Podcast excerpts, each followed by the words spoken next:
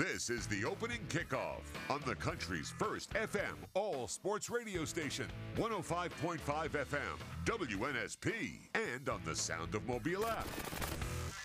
The latest sports, news, traffic, weather, and timely guests with Mark Heim, Lee Shervanian, and Michael Bronner. The opening kickoff. Kickoff. Kickoff. Here are Mark, Lee, and Michael. Yeah, here we are. Welcome into another edition of the opening kickoff. Mark, I'm Lee Shervanian. We're with you, Michael Bronner, for the next three hours right here on the sports station, WNSP and WNSP.com. Got plenty to get to today. You know how this works. We're going to have a little daily dose of fried deliciousness. We'll have uh, another sounder for the Francia's formal affair so you can get registered or qualified for a chance at a full set of tails thanks to Francia. We're just giving stuff away left and right around here. And oh, yeah, we're going to talk some sports. Big night in the NBA last night, Mark. Joel Embiid had 70 points. It was a record setting night. We don't normally start off with the NBA. But 70 points is a franchise record, which kind of surprised me because I thought Wilt Chamberlain held the Philadelphia record, but he he did it with the Warriors. This is the 76ers organization, so Embiid becomes the ninth player to score 70 or more points. They won the game, but on the same night, Karl uh, Karl Anthony Towns for the T Wolves had 62 points. They lost. It is the first time since 1978 that two players in the NBA each scored 60 or more points. Uh, David Thompson and George Gervin. You remember those names, don't you? I do actually. Yeah. I mean, I, only because you you say them a lot. Exactly. And both of those, uh, both of those guys in '78, only the fourth time in the history of the NBA where two guys had 60 or more points. So I thought we'd start out with that. And didn't didn't Durant have 40 or 45 yes, or he something? Had, he had 43. Like it was a big. You should rephrase. It wasn't a big night for the NBA. It was a big night for NBA's for NBA offenses. It was a terrible night for NBA defense. Which is doesn't it, is set it the, always yeah, which doesn't set the bar really 70, high. 70 points in a game. I'm I, look, I, it's only nine times that it's been done. I Chamberlain used to do it a lot, but of course he had that advantage But- of being so strong and so big. And look, I'll I'll freely admit I didn't watch a single minute of the NBA, nor have I watched a single minute of the NBA of a long time. But at some point, the other doesn't your opponent get the idea that maybe you're the one scoring all the points, and don't you have a little pride in trying to stop the one guy? I mean, at some point you get to huddle and say, "All right, Shervanian's not beating us. The dude's got 55 already. He's not scoring again." And dude just and he scored 70. You know, it's just Mark, insane. In in many cases, you're right, but the guy is so big, and I don't know, except for the uh, rookie Wembanyama, I don't know anybody who's that tall on the uh, Spurs that can stay with him. Plus, you know the league is very offensive minded. Uh, you get you can't hand check. You can't do certain things that you could do years ago. By the way, Wembanyama had like 33 points in the loss yesterday. So the rules, as they are in the NFL, very much favor the offense in the NBA, and that's why we're seeing such huge scores. We see spacing, and granted, I think and probably for the most part, shoot. You know, the the the players are more skilled, better shooters. I don't know, but because I I'm like you, I haven't watched much NBA. I certainly didn't watch any last night. I usually wait for the postseason. There might be a moment or two during a commercial break where I'll stick it on for a second or two, but for the most part, I'll wait for postseason. But it was. You know, give give the NBA its due. They got two guys over 60 points. It's rare. It rarely, rarely happens. Uh, yesterday, my uh, Prius parked down there in front of the Senior Bowl office. You know who, what car I was parked behind? I don't. Michael, correct me if I'm wrong. That was uh, the athletic director, uh, Greg Byrne's car in front of mine, right? I believe it was. Yeah. As I was pulling out, I was extra careful not to nick it or anything like that. Um, uh, you, you pointed out, or others pointed out, that Greg Byrne, uh, uh, Kane, and others were in town yesterday for Alabama. Correct. Were they there for a certain wide receiver? I mean, I don't know why Greg Byrne would be here for that reason. He, he what was would bring pro- him here then on uh, just the middle of the week? What would bring him here because he's so busy up at Alabama? I don't know. He's he's probably fundraising. Mark, speaking about fundraising, do you see who the latest was to give to Well the played. Ohio State collectives? No, who's that? C.J. Stroud. Oh, I bet. Between fifty and a hundred thousand dollars, he uh, is donating money to the what's called the uh, I think the foundation. But you know, this is what I found Well, fascinating. first of all, the Alabama coach, including Kane, uh, DeBoer, they were at St. Paul's because uh, they I think tweeted, they were all over the place. They they were uh, they were they were tweeting. DeBoer was in Mississippi too yesterday, so, So, I think he made the rounds. But getting back to this foundation, Ohio State, here's the thing that really got my attention. You know who founded it? Cardale Jones. Remember him? I do. He, didn't come here to play no school. No, Cardale Jones was a co founder of the collectives, and Ohio State's been very active lately. Obviously, uh, saying the Alabama uh, quarterback, uh, Caleb Downs, McLaughlin, uh, Judkins, the running back from Mississippi State. The list goes on and on. Okay. Yeah, Cardale. I remember Cardale. Good for him. Third string quarterback took him to a national championship. And the one who famously said, "We ain't come here to play no school." Good for him. Uh, so did you see Greg Byrne or just his car? I think we s- didn't we see him Uh, he getting wa- out he of the walked car. by the window. I don't know where he was going. Yeah, we saw him get out of the vehicle, but we were inside the hanging out in Senior Bowl office, Mobile. and we did not make a beeline across the street, Mark. No. Lee did. I had to pull him back. Yeah. Well, I didn't want him to touch my vehicle. Really? Yeah. Well, you're better than I, Lee. I got a parking ticket. So No. Yeah. Did you really, Yeah. Michael? You know, a lot of times while we're there, I kept looking out the window just to see if there was any activity. Because you would have run out there and Oh yeah, yeah. So were you parked right in, on that Senior Bowl, uh, uh, right on in front of the Senior Bowl? No, I was parked on the square. There was like an hour fifty on my meter. Couldn't have couldn't have been more than five or six or seven minutes that it was well, expired you, for. you kind of uh, you hurt your own self. Remember, you asked that question that went on forever about wide receivers. Had you not asked that question, you might have gotten out in time. I think my question was succinct. Oh, it was a good question. I'm just saying it prolonged the conversation. Yeah. it wasn't a long question. It was just a question. Right. Okay. Michael wanted an me. answer, and he wanted it right then and there. Okay. Mark, uh, Mark, I said, Michael, I'm sorry. I, I hate, f- I hate for that to happen. I, I don't see why, when we go down to cover events like that, we should be held Wh- accountable. What's a what's a ticket like that run these days? More than it should. Yeah. That's for sure. Yeah. you going to contest it? I think I'm going to contest it. By the way, why don't you take it to the Senior Bowl office and see if they'll take care of it? That's I the reason you were there. I don't think it's their responsibility. Do you take it to the office over here and the could. take it to WNSP and be like, yeah. S- See what the "There was a uh, fee for parking the other right. See what the see what the general manager has to say about It's an Michael. expensive four minute interview I got with Justin exactly. Eboigbe. We'll play that tomorrow. Okay. Uh, so for I'll tell you those- what. In, in fairness, we'll play it twice. Uh, for those uh, that are unaware, Senior Bowl had a, a gathering, a media gathering yesterday. So uh, Carter Bradley, who we're going to talk to coming up here at 6:30, uh, was among them. Bo Nix. Uh, how, who else? I know there were a bunch of bunch of folks. Solomon of Troy, uh, Marcus Pritchett, Harris and Nehemiah Pritchett for Auburn. and of course the interview that Michael did that cost him. Yeah. He'll do anything for Alabama. Yeah. Mm. Why don't you You took donate one it? for the team. Nice job. so instead of donating it to the collectives, you're going to donate it to the city. We want to thank Michael Bronner for his contributions to the city, and uh, the donation is uh, unfortunately not tax deductible, but we're we're a better city. Michael, I have a suggestion. Today is Senior Bowl day. It's been proclaimed. The city council's meeting.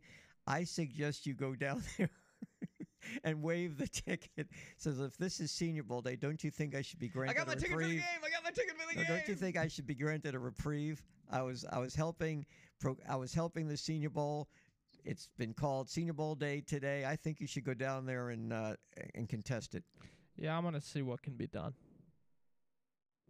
I can't wait to hear this. Well, maybe we'll ask David Green. That's what I we was have thinking about week. too. Yeah, see if David Green wants to help you out. Oh, Yeah. what a perfect day. Yes.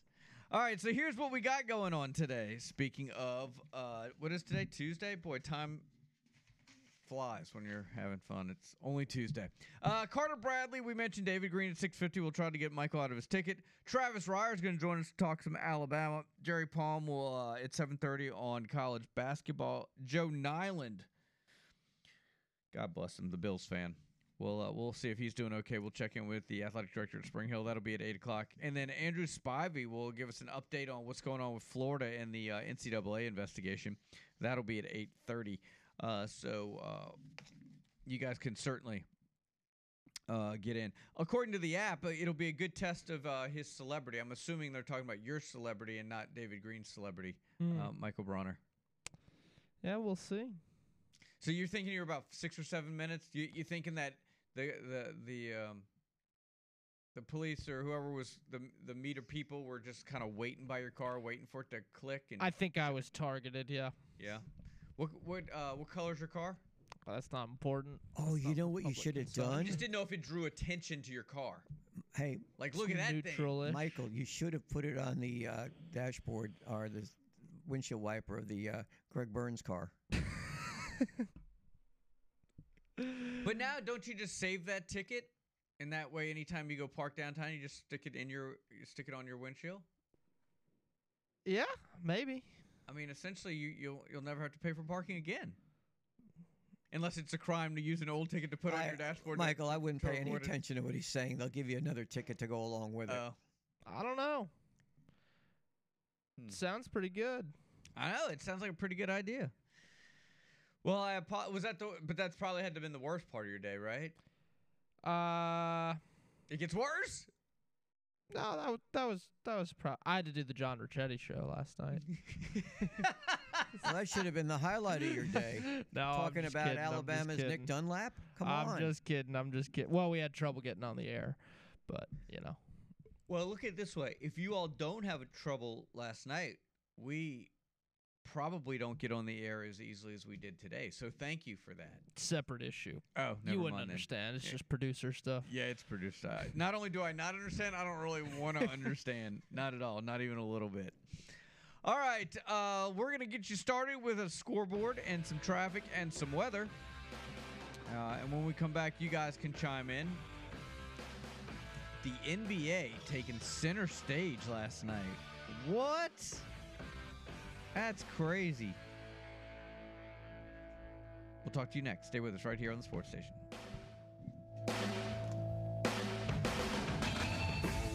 Hi, this is Luis Gonzalez, former South Alabama Jaguar and Major League player. You're listening to WNSP Mobile.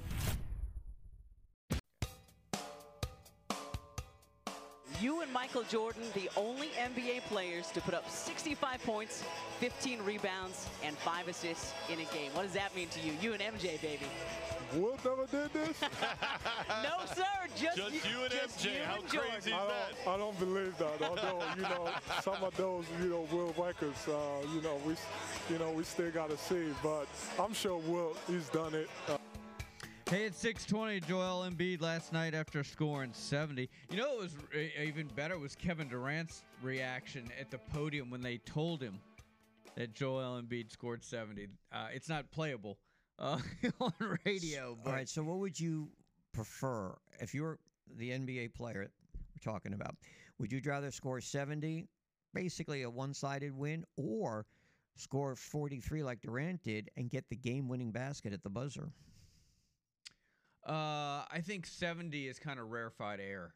Um, as cool as a game winner is, they're, for lack of a better term, a dime a dozen, right? We always see a game winning shot.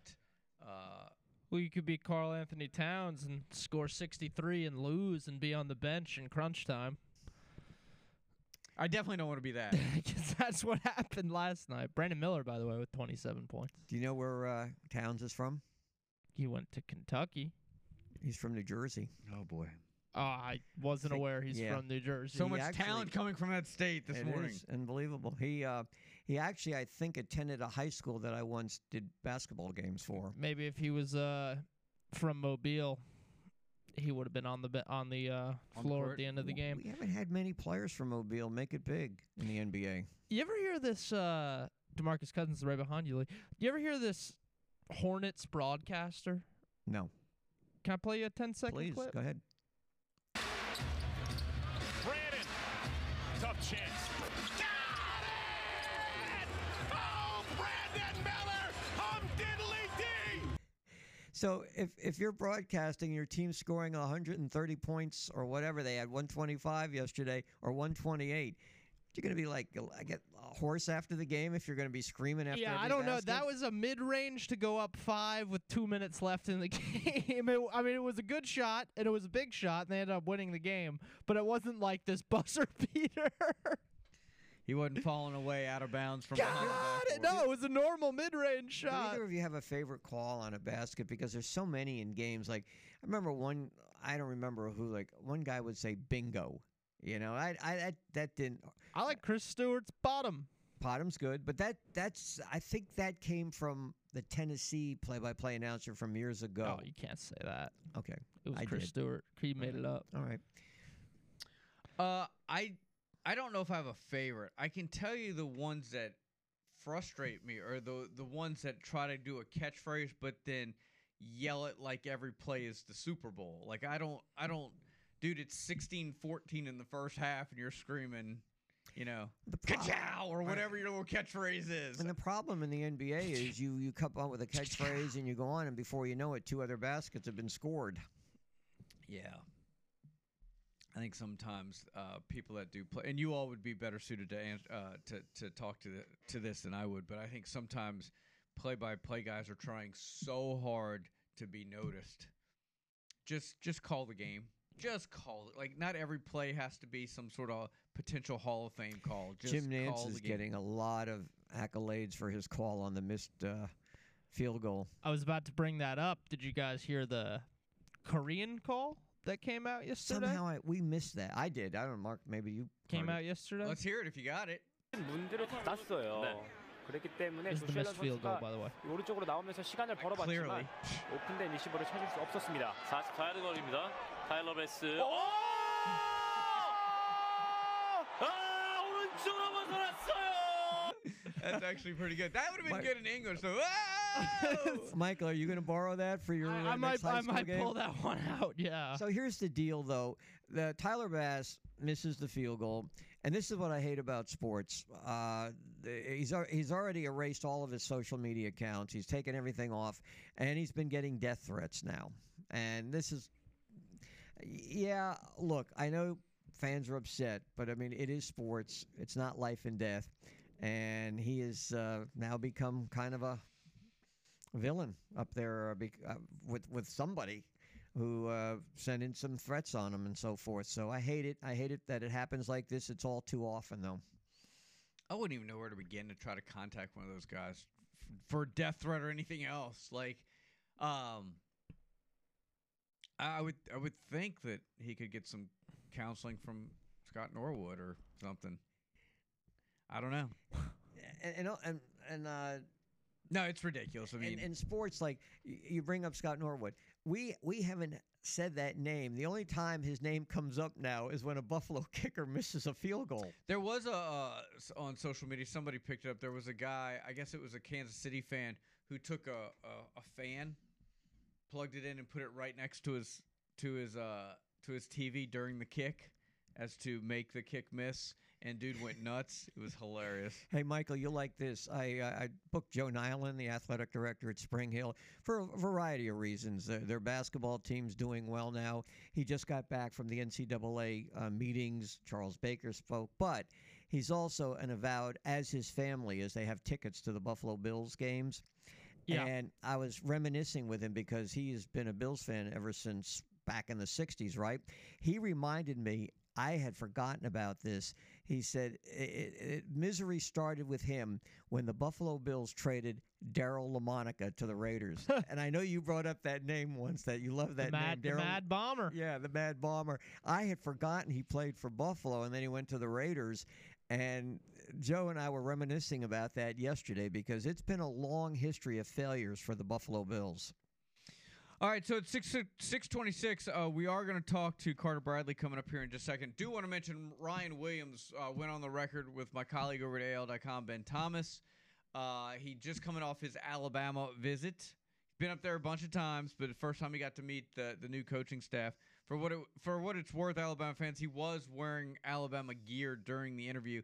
He still has to go to Texas this week, and then I believe Auburn He did not give any indication where he stands, but all things seem to be pretty positive with his uh, with his visit to Tuscaloosa. He said he's going to have a better handle on where he stands after the Texas visit.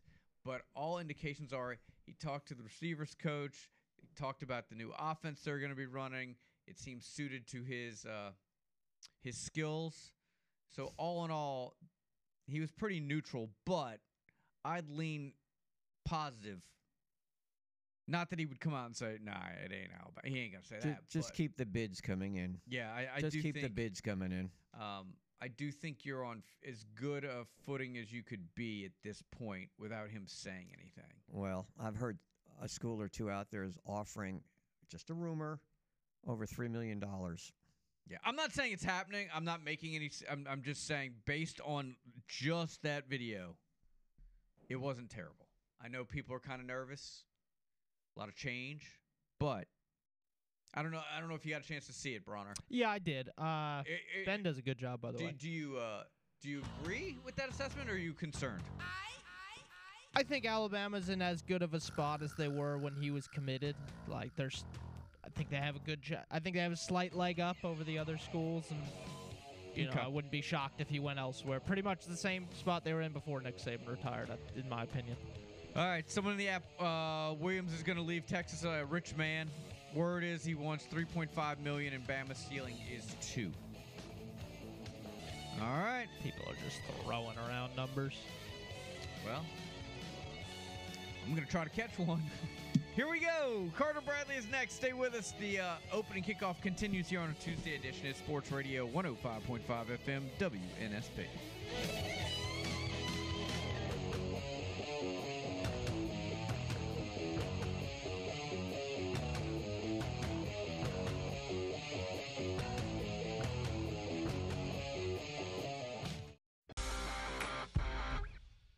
First possession here the third quarter.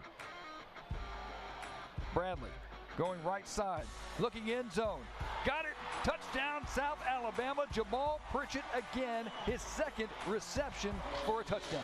Once again, Carter Bradley to Jamal Pritchett in the corner of the end zone. It worked at the end of the half. All right, 632. Welcome back in the opening kickoff on this Tuesday. Thanks for hanging with us right here on the sports station WNS WNSP. One of many Carter Bradley touchdowns in his two years at South Alabama. Uh, of course, uh, Carter is here for the Senior Bowl, and we've got Senior Bowl coverage uh, coming up today, tomorrow, right on through next week when we'll be broadcasting live at Senior Bowl. Uh, Convention Center. Uh, I want to thank our title sponsor, uh, Furniture. All right, and we have presenting sponsors like Greer's Markets and Cash Saver, D&K Suit Discounters, Joe Bullard Chevrolet, and Rich's Car Wash. You know, yesterday was the first time I've actually had a chance to meet Carter Bradley in person. We've talked to him many times on WNSP on the opening kickoff. Carter, good morning. How are you today? I'm doing good. Thank you for having me on. Thank you. We would love to have you on as much as you're available, and certainly looking forward to having you on next week uh, in person. So, Jim Nagy was talking about you and the story of how you found out about the uh, Senior Bowl. Can you relay that story to us and, and when you found out about it? Yeah, so it was actually, you know, after the uh, the Hula Bowl. Um, you know, like any of these All Star games, you're going to play a certain amount of plays or a certain amount of series that you know the coaches have set for you. So um, I started off the game, uh, had three drives. They went well. Um, you know, uh, and then I was done. I was watching, you know, the other quarterbacks, my other teammates on uh, uh, Team Kai go out there and, and get a win, which was awesome. Uh, and after the game, you know, uh, shook hands, kind of went to go find my my parents and uh, my girlfriend and and her uh, stepmom and uh, some other of my family, and uh, kind of pointed down to the stands, just you know, to a place where you know we could just kind of talk, and you know there was really no one around, and um, I'm seeing my dad on his phone, and usually like people know like my dad, my dad is not a huge phone person unless something's up, so. Um, I saw him on the phone, like texting, and um, once we got like to each other, I'm like, "What's up?" And he goes, "Hey, how's your knee?" And I'm like, "What do you mean? How's my knee?" I'm like, "My knee's great. It's never felt better." And he's like, are you sure? And he's like questioning me on it. I'm like, dude, yeah, like I'm fine. Like I feel great. I'm out here playing. Like obviously I feel pretty good. Like I'm ready to go. And he goes, well, you have one more game. I'm like, what do you mean? And he goes, you're playing in the Senior Bowl. I go, no way. And just from then on, I was just shocked. I mean, it was an unbelievable moment for me and my dad for sure. Just with him coaching in it, and you know, I mean, this is his livelihood, and he goes to it every year. He always scouts it. Um, you know, it's it's going to be a fun time in my life, and I know he's excited for it too. Well, he raised the bar on you because he was with us back to back years, so I'm expecting nothing less from you, Carter. I'm expecting nothing less uh, next week.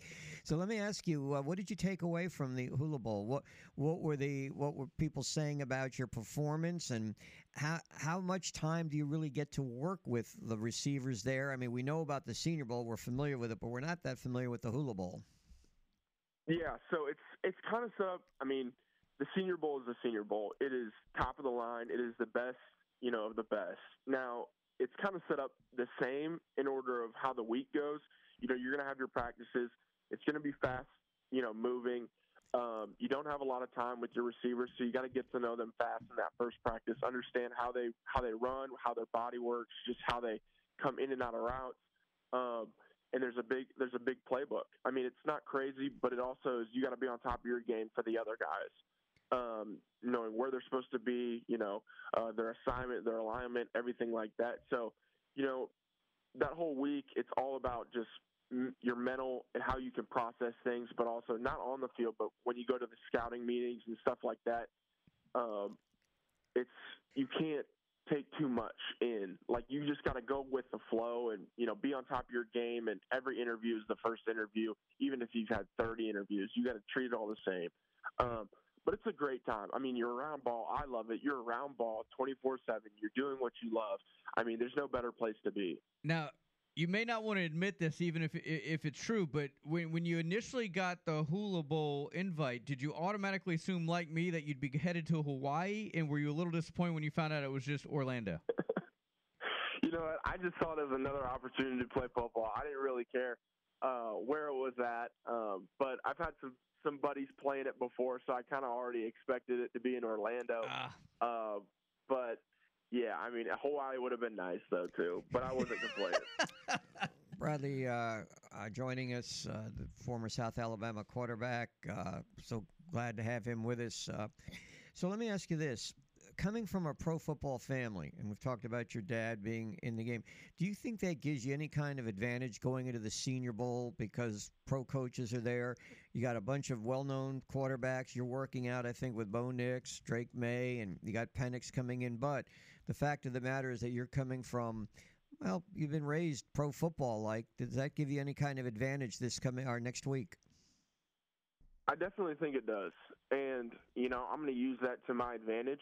But also, you know, I'm going to learn from. I've been training with Bo Nix and Drake uh, for a couple weeks now, and they've taken my game, I feel like, to a new level. Just, you know, I mean, Bo's the most accurate passer in college football history. I mean, the things he's, he's taught me over these past couple of weeks and just how I can be more accurate, It certainly helped me. But, you know, going through that whole week, I think, you know, I got a little advantage, but not over just this week. I think through the whole draft process, I mean, you know, I've seen it. I've I've been around it all my life. I understand what it takes to be a pro, and under- understand what it takes to be a um, a good leader, and seeing the good, seeing the bad leaders, um, you know, in the NFL. But um, just I think you know I'm going to use that to my advantage, but I'm also going to have fun with it. I'm me for a reason. Uh, God put me on this planet for uh, you know a reason, and I'm going to go out there. I'm going to have some fun, and I'm just going to be me, and whatever happens, kind of happens. Carter Bradley's our guest here on WNSP. So, uh, saw you were at the uh, basketball game along with uh, Major and uh, Jim Nagy. First of all, uh, what's it like to be around, around a real sport? One and and two, your thoughts on um, and what's your thoughts on Major in that transition with the program that you that you're leaving? Yeah, well, my brother's uh, he plays basketball at NDSU, so um, you know, we could go back and forth about that all day long, but I'll just get to the major part. But um, um, yeah, I mean, the hire with South Alabama um, is truly unbelievable. Now, I, I don't want to pass up on Kane Wommack and what he did, and the opportunity that he gave me at South is, um, you know, I'm truly grateful for him. And you know, I was in the transfer portal. I mean, we see it nowadays. It's a, it can be a dark, scary place, but you know, I was in and out very fast, and I'm I'm very grateful for him, and you know, his family took me in under their arms, and uh, you know, I'm thankful for them. But you know, uh, you should be very excited for this hire in in Major Applewhite. Uh, you know, his urgency to get better, his his leadership skills, and you know his willingness to you know help others is truly unbelievable. And I think that he's going to take this program uh, to even higher heights. And man, I can't even wait. Carter Bradley is the first South Alabama quarterback to be represented in the Senior Bowl. You're working out here in Mobile, David Morris, QB country. So, uh, moving on from Major Applewhite to David Morris, how is he is he elevating your game, and if so, in what direction? Um, you know, I think it's from all phases. You know, I take a lot of things from uh, Major Applewhite, and he did an unbelievable job um, over the last two years on getting me ready for stuff like this. And I think David is just sharpening my skills. He's um, from all aspects. I mean, he's a quarterback coach, but he's also, you know, he's worked with the best. He's been around Daniel Jones. He's been around Bailey Zappe. He's been around Mac Jones. I mean, the group that we have in right now, Drake Maye, Bo Nix. He's been working with Bo for a while. I think you know he he understands the game. He understands how to work with quarterbacks. He understands how to get you at your best, and that's exactly what he's doing. He's preparing me to get me at my best, and I've been working with him for the past two years, and I got all the trust in the world in him. And he's done an unbelievable job at me. But I'm also competing with you know two high level guys um, that are making me also better. But um, yeah, it's a it's a great opportunity right now that I'm going through, and I love this stage of life. Do you work individually with David, or are you, the, as you mentioned, the other quarterbacks? You're all out there together throwing. Yeah, we're all out there together throwing.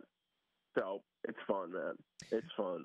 So who's uh who's the closest like NFL comp to your game for those that have never seen you that are going to go to the Senior Bowl and they'll finally get a chance to see Carter Bradley?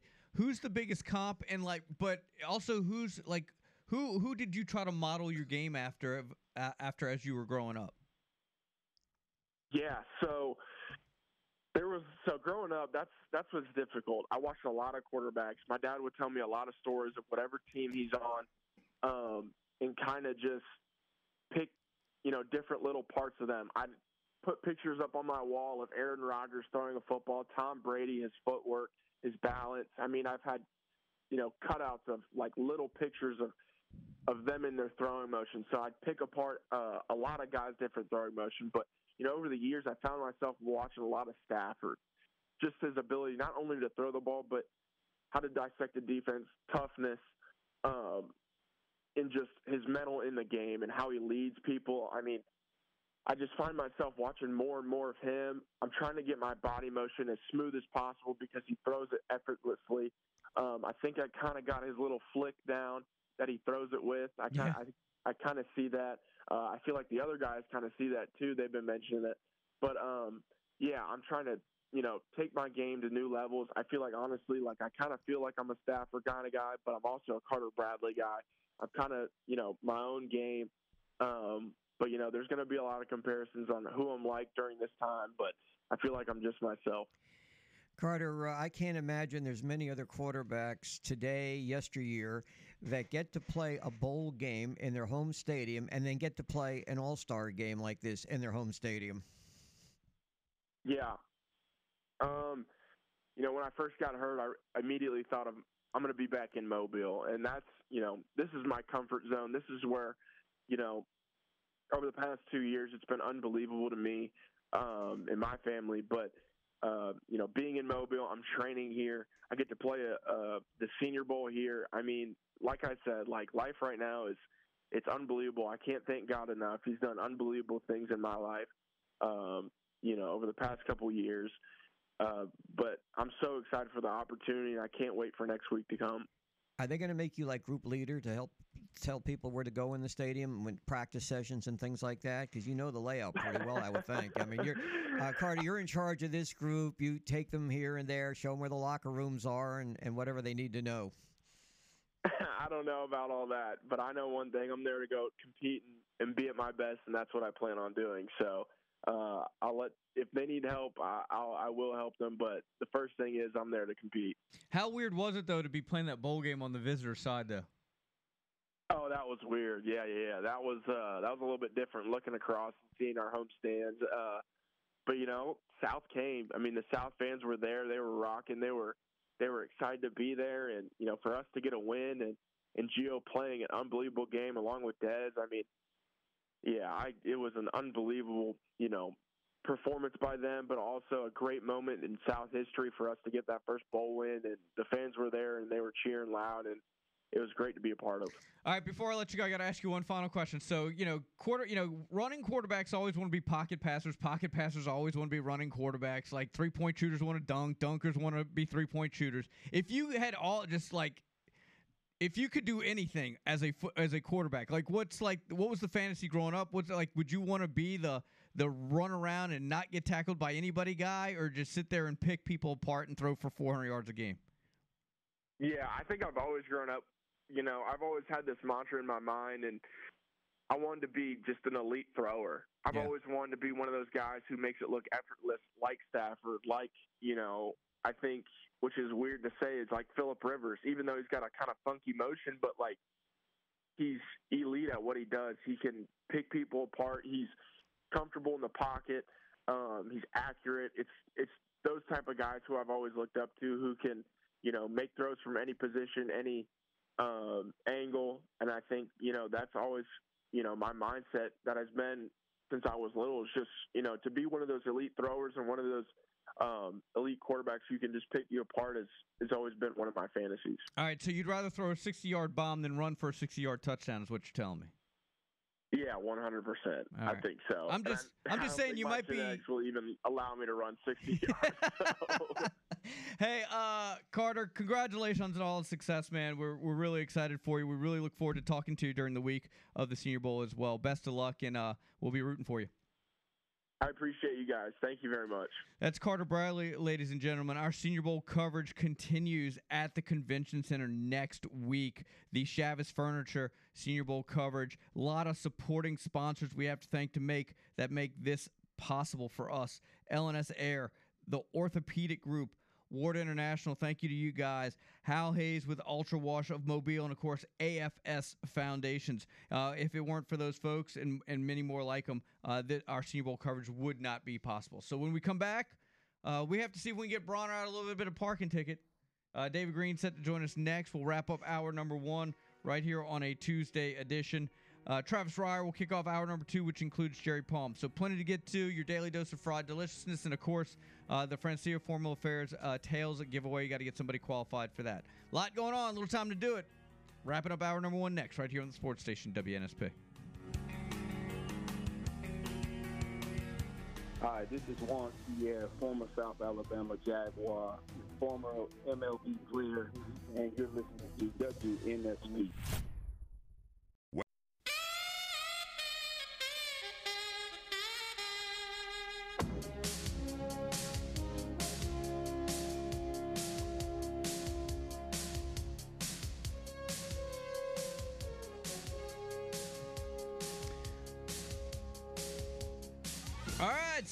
653 and wrapping up hour number one. You know the uh, sound of that song. That can only mean one thing, Mr. Shervanian. And it leads to the naming of the Green and Phillips Alabama High School Athletic Association Radio Network Player of the Week. We welcome in David Green. And David, first of all, good morning. How are you today?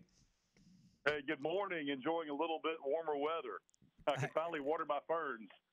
uh, yeah, kudos for me on that one too. I didn't have to uh, bring out the uh, the heavy jacket this morning. But let me ask you this: Is this the first time that Green and Phillips is naming a female wrestler? You know, I, I was thinking about that, and I believe that is correct. Uh, but I'll tell you what, uh, this young lady is absolutely phenomenal. Um, her name is Khalees Hill, and she wrestles for Daphne High School across the bay. And she led the Lady Trojan Wrestlers to their third state championship this past week. She is a three time state champion and the team captain. And listen to this she was 40 and 0 on the season. She has won 100 career state finals or, or 100 career um, wrestling matches. So I'll tell you what, uh, what an outstanding young lady. But I think you're right. This is the first time that we have uh, named a wrestler, but my goodness, what an outstanding athlete this young lady is. You know, with the congratulations, police. with the law practice you have, and obviously you've got a lot of legal matters to deal with. You can't be everywhere watching all these athletes. So how can how can uh, let's say athletes be nominated for this very prestigious award? Yeah, absolutely. Uh, you can go to greenphillips.com and uh, just upload uh, the information about the, the young athlete, and uh, then we'll make a choice. Um, uh, throughout the week, we're, we're looking at information that we're, we're being fed uh, from folks like yourself and, and Mark, um, uh, Rick Cleveland, and some others.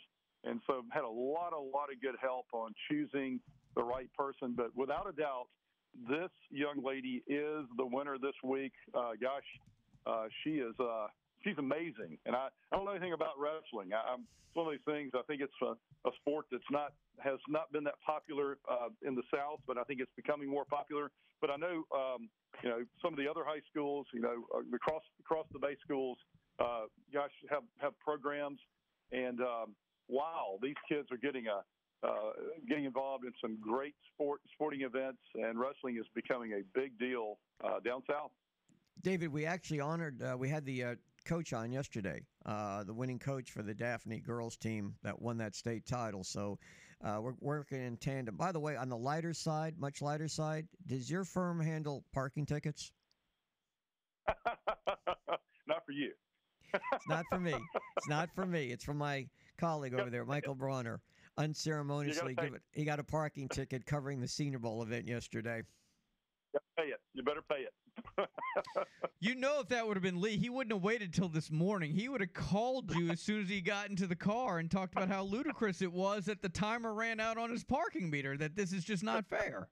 I'm looking That's around right. to see if That happened Ludacris is here. day. That happened to be the other day.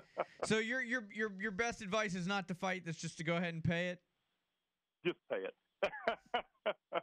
Sorry, Bronner. We tried. That's the best we're gonna get. I mean, we have the man on retainer every week, and I'm going to be seeking different representation. Uh, maybe someone else have another opinion, but I think you better pay it. yeah. David, how can, uh, in reality, anybody who does have legal issues, especially any uh, situation where they're injured or anything, uh, contact your office? Absolutely. You can go to greenphillips.com, um, put your information in, or call us at 251 300 2000, uh, either here or in Birmingham.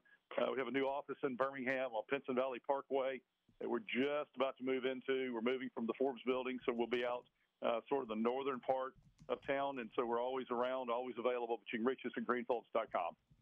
Appreciate it very much. We'll check in with you next Tuesday to find out who the Green and Phillips athlete of the week is, and look forward to that, David. Thank you ever so much. Absolutely, guys. God bless. Take care. Hey, Michael, I, I actually have a suggestion. I don't know if it'll work from here on in, but when you park downtown, and especially covering an event, do you ever put your media pass out? No. Try it. I don't know. I'm not saying it's going to work. I'm not saying it's going to work. He's work. gonna come back with but a- it, another ticket. But it can't hurt. I don't think that the fact that you're down there covering. Uh, you do have a media pass, right? Yes. You say that so reluctantly, like you're ashamed of it. It's like put it on the uh, dashboard next time. See if, see if that changes anything. You know what? You know what's funny about our me- and I'm using air quotes our Yeah, media passes. pass. I think at some point in the past year, somebody created media passes for WNSP to get into like local high school games. Th- They're not worth the paper they're printed on. You have to go through the High School Athletic Association. Not that people don't see it and be like, "Oh yeah, come on in," um, but whatever. So yeah, go ahead and throw that out there and see what happens. That doesn't exactly help me now. No. I'm talking about down the road, though. Actually, what I'm gonna do at the break here is I'm gonna go out there and get you a make and model and a license plate. And every time you see this car, I want you guys to put a ticket on the windshield or something that looks like a windshield. I mean, every that something that looks like a ticket. I want you to put on Bronner's windshield. I want him every time he's coming out of a place to have that hard stop and be like, "Oh, damn, I got another ticket." We'll just litter Yeah, his well, car. Yeah, but be careful. I mean, we don't want the tickets to match his salary. Poor guy will be I'm gonna walking away. scooter down there. Yeah. Next, next Walk, time. walk, walk down there. I, I, I, in hindsight, I should have. I'm pretty upset about it. Oh, That would have been better exercise than the diet you went on. do you want to start Yeah. a GoFundMe? Maybe How much does that? uh, Do we even know how much it costs yet? it's fifty dollars. Is it really? Yes. Lee's got that in a mattress.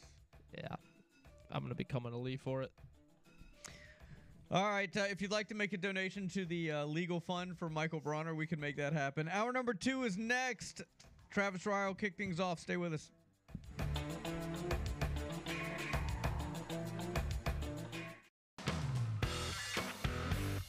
This is the opening kickoff on the country's first FM all sports radio station, 105.5 FM, WNSP, and on the Sound of Mobile app.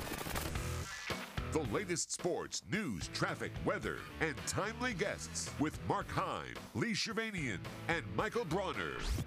The opening kickoff. Here are Mark, Lee, and Michael. All right, 704. Welcome back in. Hour number two. The opening kickoff continues on this Tuesday. Thanks for hanging with us. Well, we talked some basketball. The NBA uh, record-breaking night. Embiid had 70 in a win for the Sixers. Uh, Karl Anthony Towns had 62 in a loss. The first time since 1978 that the NBA had two players score 60 or more points in a game. Uh, yesterday, uh, while we were at Senior Bowl headquarters, we noticed that some high-powered Alabama uh, sports figures, athletic director, coaches were in town. The only one missing was Travis Reier from On Three, Bam Online. We got him right now. Travis, welcome to the show. Good morning. How are you today? Yeah, I'm pretty happy with my draft grade, so I'm I'm not going to be there for Senior Bowl week. So, kind of kind of where I'm at this time around. But always a great event. I know a lot of Alabama representation down there, so always a week a lot of people look forward to. Uh, this is kind of a off the wall question, but you know how when certain coaches take over and they talk about recruiting and we're going to close the gates to the uh, state and we're not letting anybody get out. Has uh, the new coach, uh, do you think he's on his way to stopping players from leaving, close the door, and let's not let them escape through the transfer portal? Yeah, I mean, it's all about everything for Kalen DeBoer. It's about roster retention. It's about uh, continuing to add to his 2024 recruiting class. And, you know, the portal swings both ways, as we've seen. We've seen a strong UW representation here with three players from Kalen DeBoer's last team making their way to Tuscaloosa. So there's a lot on his plate. I know he was looking forward to getting on the road.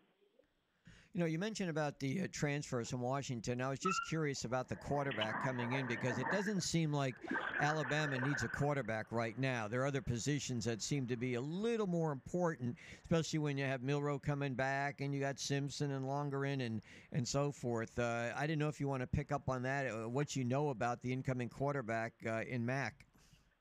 Yeah, I mean he's a, a gifted individual. He's six foot six, about 230 pounds, and he's only 17 years old. So, and that's after a year already at UW with DeBoer and Ryan Grubb and those guys. So, he actually reclassified from the 2024 class to 2023 and got on campus in Seattle a year early. Uh, probably benefited from that in some ways. There wasn't an expectation for him to get on the field. You know, Washington had gone to the transfer portal for Will Rogers, the Mississippi State quarterback, looking ahead to next season, but uh, that may have been more of a bridge opportunity for Rogers to compete with Mack. And again, given his youth, you really look at him more as a 2024, even though he's had the benefit of being in that program with DeBoer and Grubb. And so uh, it made sense, you know, when you saw Mack make the transfer official to Alabama you immediately wondered about Julian Sayin, and it didn't take long to fi- fi- figure that out. As you know, he hit the portal and is now at Ohio State.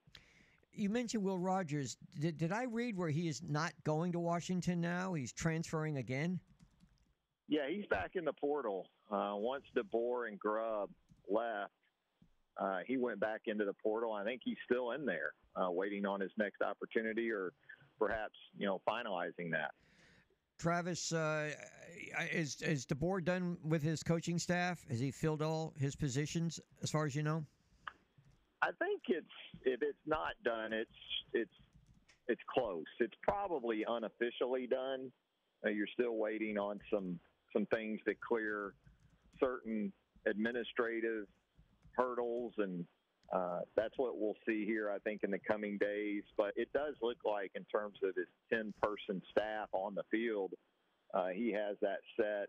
Obviously, a strong Washington influence on the offensive side. That's what you anticipated from the offensive coordinator to the offensive line to wide receivers, even the tight ends. Are keeping Rob Gillespie around as the uh, running backs coach, so I think that's important, especially from a well roster retention and recruiting perspective. And then defensively is where most of the latest work has taken place. Obviously, you guys very familiar with Kane Wommack, uh, former USA head coach, now the defensive coordinator at Alabama. Mo Linguist was a sitting head coach at the FBS level at Buffalo that DeBoer tapped to take the uh, secondary and co-DC position. So uh, that's where most of the activity's been of late. Did you run into Ryan Williams at all yesterday in Tuscaloosa? I have not. You know, I think everybody else did. Um, but yeah, it was a very active weekend on the official visit front uh, for Ryan Williams. Uh, obviously, Alabama pulling out all the stops, uh, and it sounds like it was a productive weekend. As again, you try to build that familiarity between him and his family and the new staff. And you know, as a wide receiver, I think he's got to be intrigued by the possibilities for him in this offense. And you know, you consider also the attrition that Alabama's had at wide receiver with Isaiah Bond moving on to Texas, and the opportunity will certainly be there uh, for the returning wide receivers. And you know, they've added already a couple of three or four in the in the early signing period. Just added Germie Bernard, the wide receiver from Washington. So they're going to have a strong core, and I know they would love Ryan Williams to be a part of that. Do you think it really boils down to that playing time or collectives, NIL? I think in this day and age, it just depends on the the prospect and the recruit. Um, I would think there's, you know, if I was coming out, it would be some of all that. You know, I mean, you want to play obviously as a young player, uh, even if you have reclassified from 2025 to 2024, move things up a year. He's more than talented and I think polished enough to make a big, big impact as a true freshman wherever he lands in 2024. Um, but the collective and NIL's hard to ignore. I mean, why wouldn't you at this point take advantage of those opportunities? I think fit though is still what it really goes back to. I think the NIL and the collective stuff is to pretty much be similar at a lot of places. Uh, so then it still goes back to comfortability and you know how you envision yourself in a program and a university and uh, all those things taken into account. Travis, before I let you go, uh, the loss to Tennessee was that a major setback? Although I was kind of expected to try to beat Tennessee there, especially with Auburn looming this coming uh, Wednesday. Just bring us up to date. Your thoughts on the uh, Nate Oats' team? No, I don't think it was. The fact that they got off to the 4 0 start in league play was huge for that very reason because you knew what was coming in game five and game six for that matter. So, 4 0 going into Knoxville. I think if you're Nate Oats, obviously you would have liked to have seen your team be a little bit more competitive than it was throughout that uh, matchup with a Tennessee team that is very good, by the way.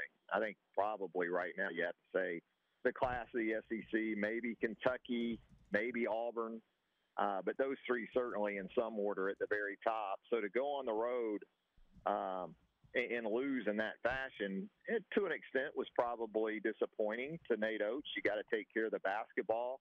You know that going against a Rick Barnes team, they're going to be very physical on the ball. They're going to force you into some things that are outside your comfort level.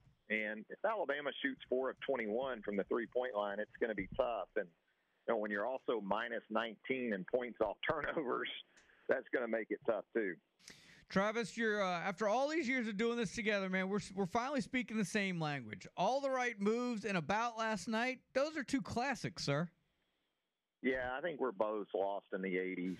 I think we got left behind, and um, I think also as underwhelming athletes, we could probably relate to Steph Djordjevic no, no back question. in all the right moves. Yeah. you know, just an undersized Yeah. defensive back and probably thought he was a little better than he was, and some ways got his cup comeuppance, but um, so did his high school coach. So Yeah. a great movie, and all you know about last night.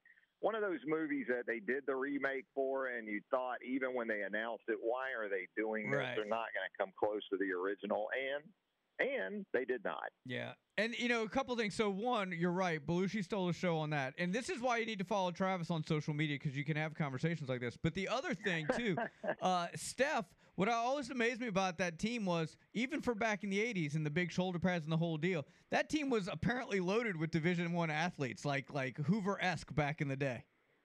Yeah, they were, but the best they could do for their Ampipe head coach was apparently an office in the basement of the of the high school. I mean, what was that office like? You got college recruiters coming in, and Yeah. they're down in the basement. Yeah. But um, give them credit; they came up with that six-two stack monster for Walnut Heights, and you know, if they just have the riflemen Yeah. uh, kneel down on the ball, they they get out of there with the W. Yeah, I mean, yeah, there, there. In, in retrospect, there might have been a plot hole or two.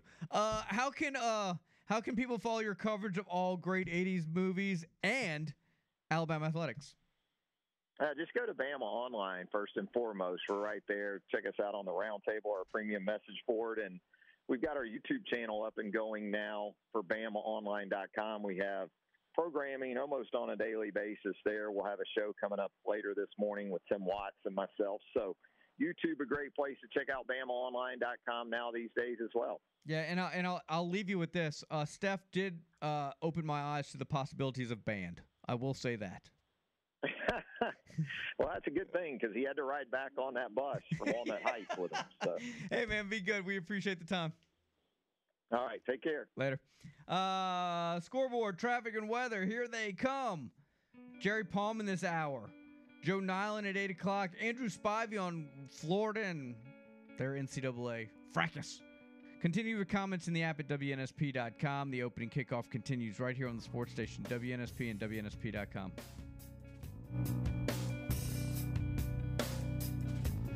This is Joe Espada, bench coach of the Houston Astros, and you're listening to WNSP.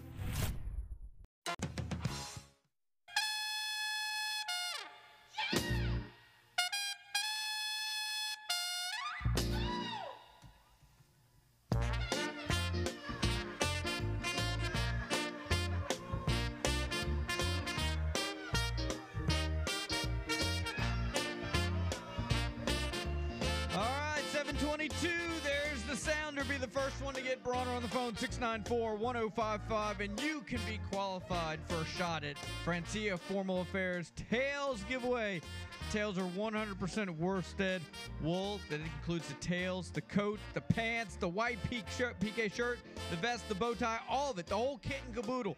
Valued at more than $600.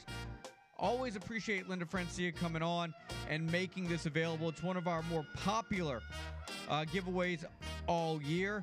Uh, we'll do this for uh, probably another week or so, and then we're going to have Linda come on. I got to look at the dates, it all blends together. But you're only going to have about 12, 13 qualifiers, so you got a really good shot this. This is non transferable, folks. So the winner, the name down, is the only one that can go in and claim this prize. So make sure that uh, if in if in uh, you qualify that uh, you're able to uh, cash in on this great great prize. Uh, go check them out 3831 um, airport boulevard. They open uh, at 9.30 and as always they can uh, they can take care of all your tuxedo suits and more need. Nothing nothing says looking your best like being dressed to impress uh, at francia formal affairs. That's how they say it. And uh, our good friend uh, the late jimmy francia if you want to look your best forget all the rest he was a huge uh, fan of our show of our station and uh, we were huge fans of him so um, we want to thank the fine folks over at francia's we got a we got a qualifier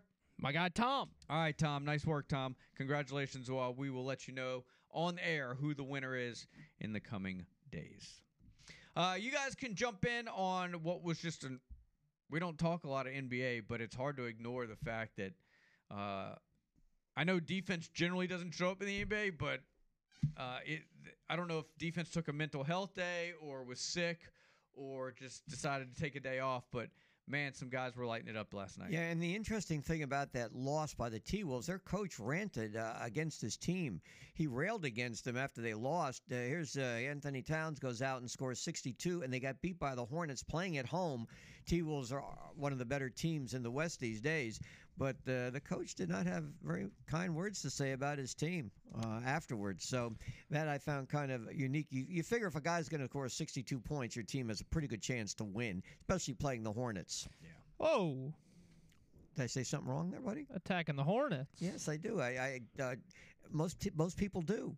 Brandon Miller had 27 last night. Most people attack the Hornets. Boy, uh, that Michael, they don't 27 do on much. a night last like, like last night, it's like scoring six. Well, he was 11 of 13. He should have shot more. He was efficient. Mike, Michael, are you trying to tell me that that uh, the Hornets are one of the premier teams in the league? I didn't notice. I didn't say that. They're like in 13th in the East or something like that. but you know, they're they're on the come up. They got they got a couple of young superstars. They've been saying Buzz that. City. They've been saying that for years, and I, I think you're pretty well aware. You know that uh, at, at at one point, Charles Barkley and Michael Jordan were supposedly good friends. At one point, really good friends. Sure. But there was a uh, a split, and apparently they don't talk. And the reason is because Charles Barkley on the TNT basketball show basically blamed Michael Jordan for the fact that the Hornets aren't any good. Tough chance.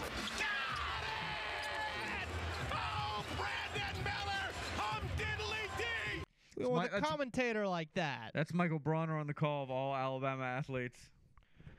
man. with a guy like that on the call, The other, the one that's on an electric team to the, watch. the NFL you played, w- that was uh, from uh, South Korea, the one you played earlier. Yeah. That one was really good. We should replay that one if you. This was football. I know we're all over the place here, but this was this was funny. 들을 땄어요. 그랬기 때문에 조시 앨런 선수가 이 오른쪽으로 나오면서 시간을 벌어봤지만 오픈된 리시버를 찾을 수 없었습니다. 44야드 거리입니다. 타일러 베스. 아, 오른쪽으로 벗어났어요. So That was on the missed field goal. That would have Yeah. been funny in any language. So were Like, they, at, were they at "Whoa!" the stadium though? Uh, a- a Korean station broadcasting an NFL game? it's I not could, unheard of in the playoffs like no, that. I, I could see it in the Super Bowl. I, I, I- I get that that it's worldwide, but I, w- I didn't realize that that uh, you know football has let's say a fan interest in Korea at this point, not like it does you know in London and Germany and other places. They've expanded the game. yeah, I don't know if they were there or not. Or was that stolen from a soccer game? it's eh, they could have they could have overlaid it from a soccer I'm game, and I, I'm wondering. I, I wouldn't be it- able to tell the difference. So fair enough. Uh, all that being said, they you know whether they were in the stadium or not, they did a better job than Nantz and Romo did. Uh, Oh, you're back on that kick again. I mean, you know, the, those two guys are putting on a clinic of how to call a dramatic missed field goal. But to your uh, that by the way, that was really good because it was authentic. Like whoa, like whether or not it was actually about the football game or not. That's you know Maybe we're talking like a about these missed guys penalty that, kick in soccer. that have just like they play they they call every play like it's the Super Bowl uh, or the final play of the Super Bowl. That was that was le- that was legit emotion. Like oh, I can't believe you missed it. But to your point about uh, publications from outside this country cover. I'll never forget the first game back um, in the dome after Katrina. They had people in the auxiliary gym um, From all over, but specifically Al Jazeera had had credentials. Now I don't know if they were actually there, but they were on the list because I was going down the list to see where I was sitting. I'm like, whoa, hello now. Things are getting interesting. you, you got your seat though, didn't you? Yeah, I mean I had to fight Al Jazeera for it, but I got it. You came out looking pretty good. Well, you should see the other guy. Yeah. All right, uh, what are we doing next? Oh, we're talking some hoops, college hoops with Jerry Palm. Uh, stay with us. Uh, we also have your daily dose of fried deliciousness coming up as well. Uh, a lot going on. It's the opening kickoff.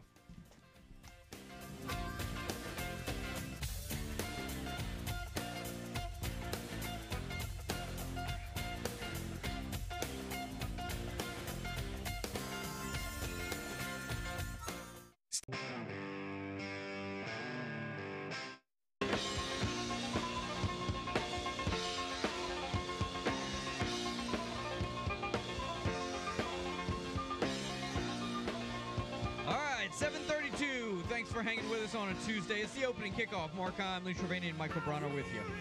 Chevis Furniture is our title sponsor for our Senior Bowl coverage, which will certainly be prevalent next week. We're doing some Senior Bowl interviews this week, but next week we'll be at the Convention Center Monday through Thursday, the morning show. Of course, the afternoon show will be there also.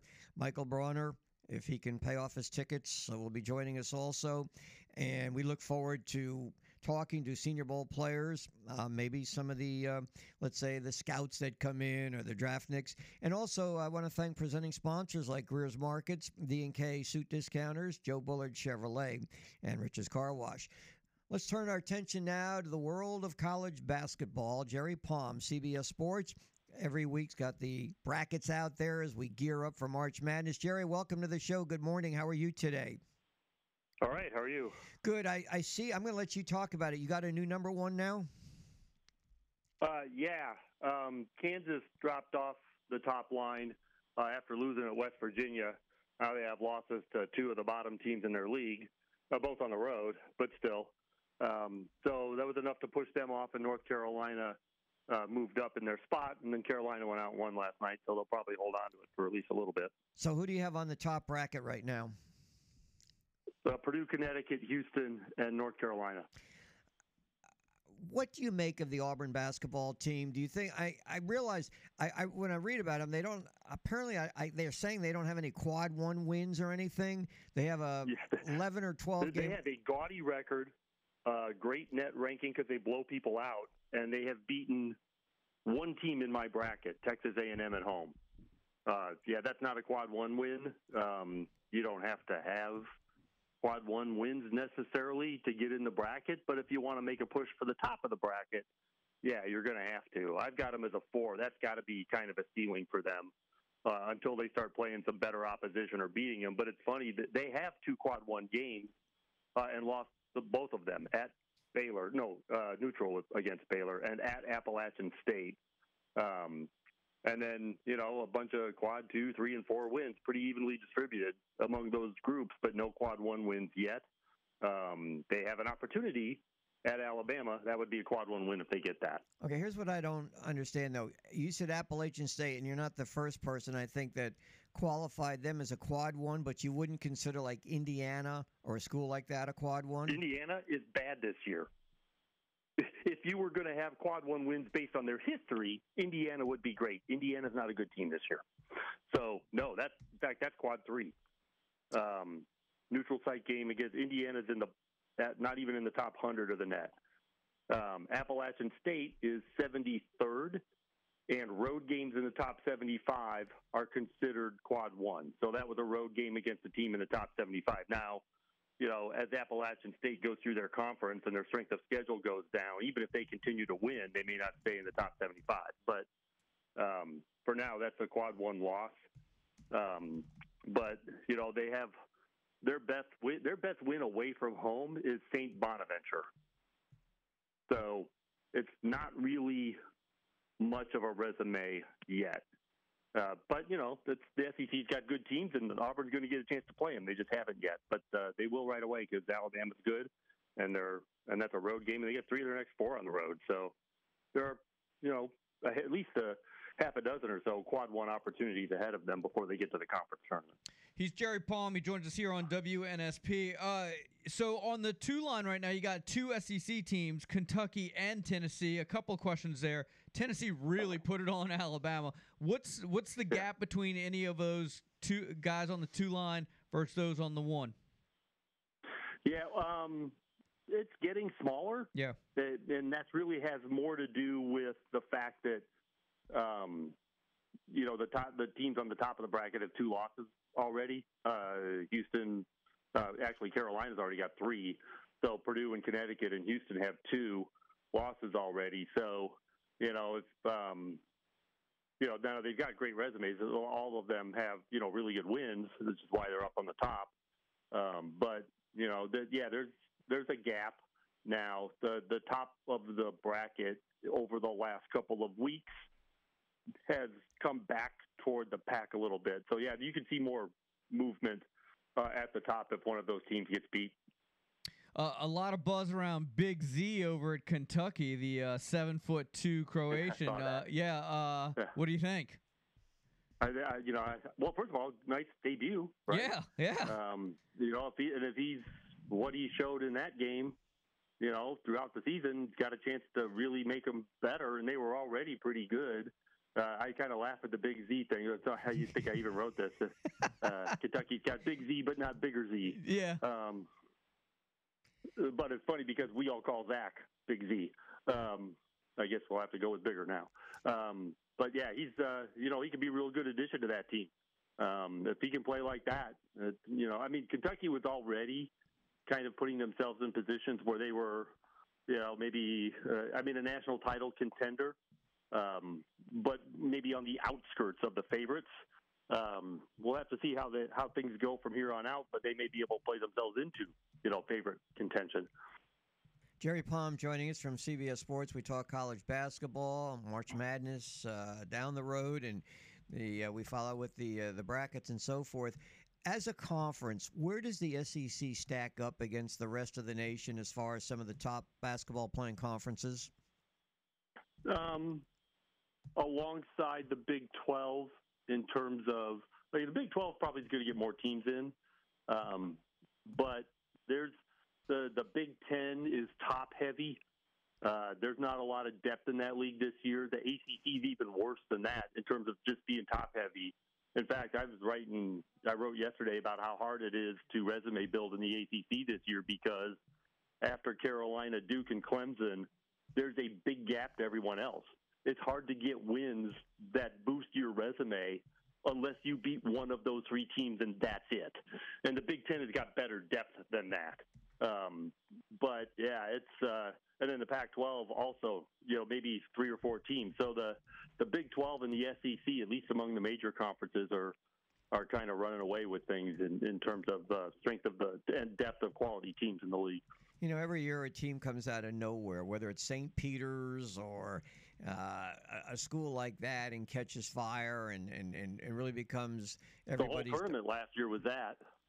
Pardon? I'm sorry. I said last year's entire tournament was that. Yeah. So I the, the team that South, South Dakota, or I'm sorry, San Diego State in the Final Four, and Florida Atlantic an eight seed in the Final Four. It was nuts last year. but the team that kind of intrigues me because I, you would have thought they were one and done, but they're not. Is this FAU team, and I think they scored like 112 points the other day. Are they for real? Hmm. They Are gave up the- 100 too. yeah, they did. Are they for real though? I mean, uh, Uh, I don't. I don't know if their defense is good enough. Uh, You know, if they play consistent defense, yes. Um, but you know, that's funny. I think they're the only team that has got a win, at least one win and one loss in each of the four quadrants. So they have four losses, one in each quadrant. So you know, they've shown the ability to be pretty good, and they've shown the ability to really stink the place up. And you know, I've watched them a little bit this year, and they have I think they might have their entire starting lineup back, or most of their their core from last year back. And you know, every time I watch them, they're kind of disjointed. You know, it's it doesn't really look like they have a good flow. But I haven't seen them yet at their best. Um, you know, because I don't get to watch all their games. So, uh, like, I didn't see him beat Arizona, which was probably you know Florida Atlantic at their best. Um, but uh, yeah, it's you know they well they benefited from Purdue going out in the first round last year because that would have been game two for them. Um, you know, then that's kind of how things go in the tournament. But you know, they won all their games and they got there. But I think everybody kind of overreacted. When a team makes a surprising run to the Final Four, people tend to overreact and vote them very highly next year. And I just, I, you know, that happened with Carolina the year before they even make the tournament, um, which was surprising. Uh, I don't think Florida Atlantic is going to be uh, I didn't think they were ever going to be bad. They had too many guys back, but I don't. I don't think you know they were going to be better than they were in the regular season last year. But it was kind of silly to think they'd be a number one seed kind of team. you know, a team that got a lot of hype during the offseason due to recruiting was Southern Cal, Bronny, and he wasn't even their best Yeah. recruit. Are they doing anything now? Are they winning? No, um, and their best recruit was a guy named Isaiah Collier, uh, who, you know, and by all accounts was going to be a lottery pick, big, um, but he's hurt. Uh, Bronny's been in and out of the lineup. Obviously, he had you know well publicized issues with his heart. Um, but Isaiah Collier is out, and I don't know off the top of my head even if he is coming back. So no, USC has not uh, played with the roster everybody thought they were going to have. Uh, they're missing really important guys, and they're and like most of the Pac-12, they're they're really struggling. And, and that was going to be my next question. You know, with the Pac-12 made such a splash in football, this being the last year. So, is there any UCLA, any of those teams coming out this year? that- UCLA has been terrible. They've been one of the worst teams in the league. Um, they got a big win last week, so maybe they're finding their footing and turning things around, but they're having a miserable year. Um, it's Arizona who has a chance to win the national championship. They're good enough to do that. Uh, and then Utah is a borderline top 25 team.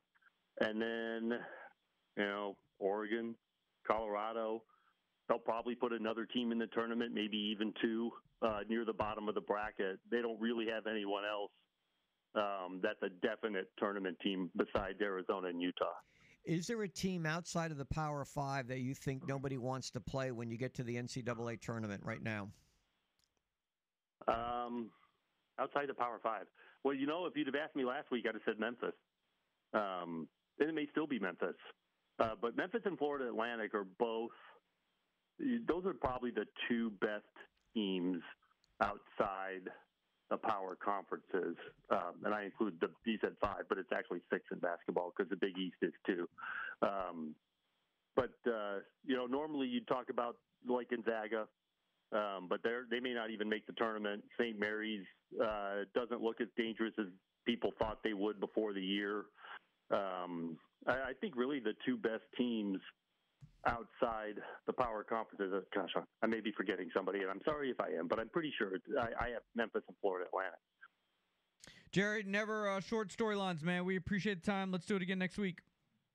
All right, thanks. Yep, that's Jerry Palm, ladies and gentlemen. All right, when we come back, uh, you guys can jump in at 694-1055. Also, uh, Joe Niland's going to join us at 8 o'clock. Andrew Spivey at 8.30. Uh, but you guys can jump in when we return. Hit us up in the app, WNSP.com as well. It's the opening kickoff. Mark Lee and Bronner right here on the sports station, WNSP.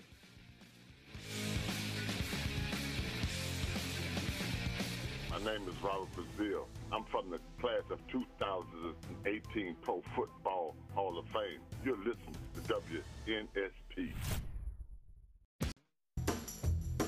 These boots are made for walking, and that's just what they'll do. One of these days, these boots are gonna walk all over you. All right, 748, ladies and gentlemen. Jump on in at 694-1055. Uh, gives me a chance to tell you about the opening kickoffs team of the day, as the song indicated.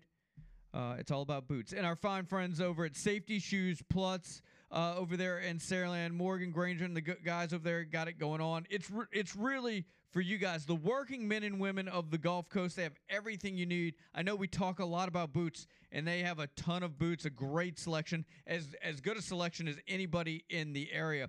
But they're more than just boots. Cold weather clothing, work clothes, flame retardant clothing, high vis stuff. It's all there in one location. Safety Shoes Plus. They offer the they offer the largest variety of, of the safety boots and clothing in the area. Approximately 30 brands: Wolverine, Timberland, Keen, you name it. They have over 400 styles to choose from. Um, Carhartt, Raska, Columbia. I can go on and on. Uh, they they have everything you need, wall to wall. We talk about them all the time because they're always got a ton of stuff in stock. Go by and see them right there in Saraland. They're open uh, coming up here in just a little bit. It's Safety Shoes Plus. They have something for everybody. The working men and women of the Gulf Coast. I highly encourage you to go check it out. You will not be disappointed. Safety Shoes Plus, the opening kickoffs team of the day. Uh, all right, you guys can jump in. We talked a lot of NBA.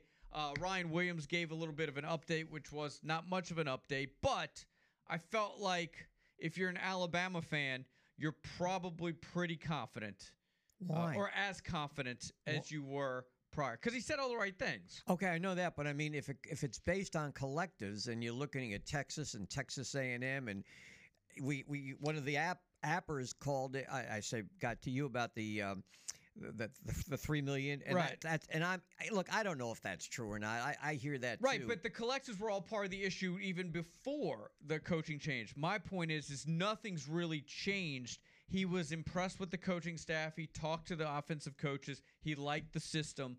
Yes, it will all come down to NIL, but my point being that like they're not any further behind than they were, or at least that's the indication I got, the feeling I got from listening to his three or four minutes talking with my colleague over at AL.com, Ben Thomas, than they were previously under the Saban regime. Is that fair, Bronner? Yeah, I mean, I don't think anything's changed. I mean, Saban or no Saban, I think the NIL situation remains the same.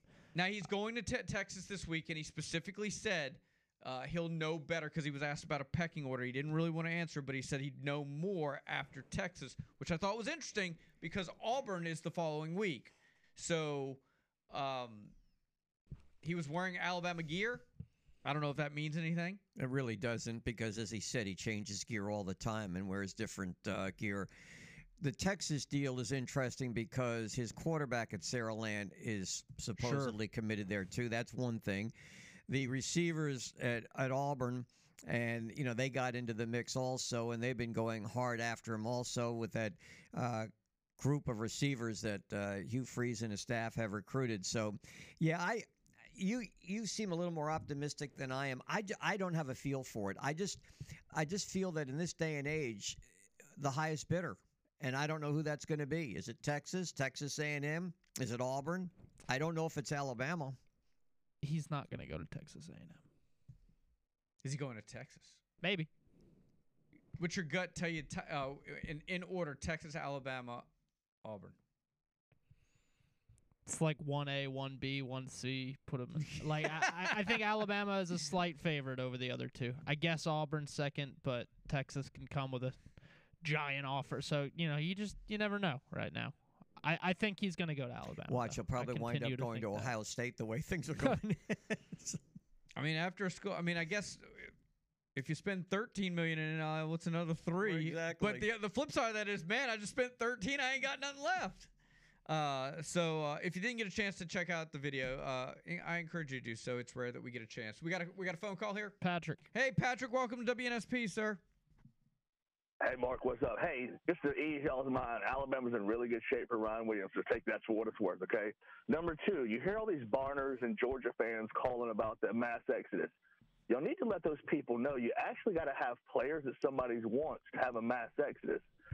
So, you know, I don't know where they're getting off. And number two, last time I checked, the burner phones and hourly hotel rooms are not in the transfer portal. So Hugh Freeze has got a, a corner market on them. So uh, let the, let the Barners sit and talk all they want to, but that little tail kicking's coming uh, coming this season again too. Thank you, All right, let me uh, throw this out, and you You're the guys, thumb. you guys can uh, comment. Over the years, Bronner's cousin on the phone. Over the years, there've been there've been transfers. Yeah, like, we appreciate the call, Patrick. from Alabama, like others. But how many Alabama transfers have really gone on and made their mark? Now, Kamara comes to mind. Okay, are, there others? None of the quarterbacks that left, I don't recall doing much.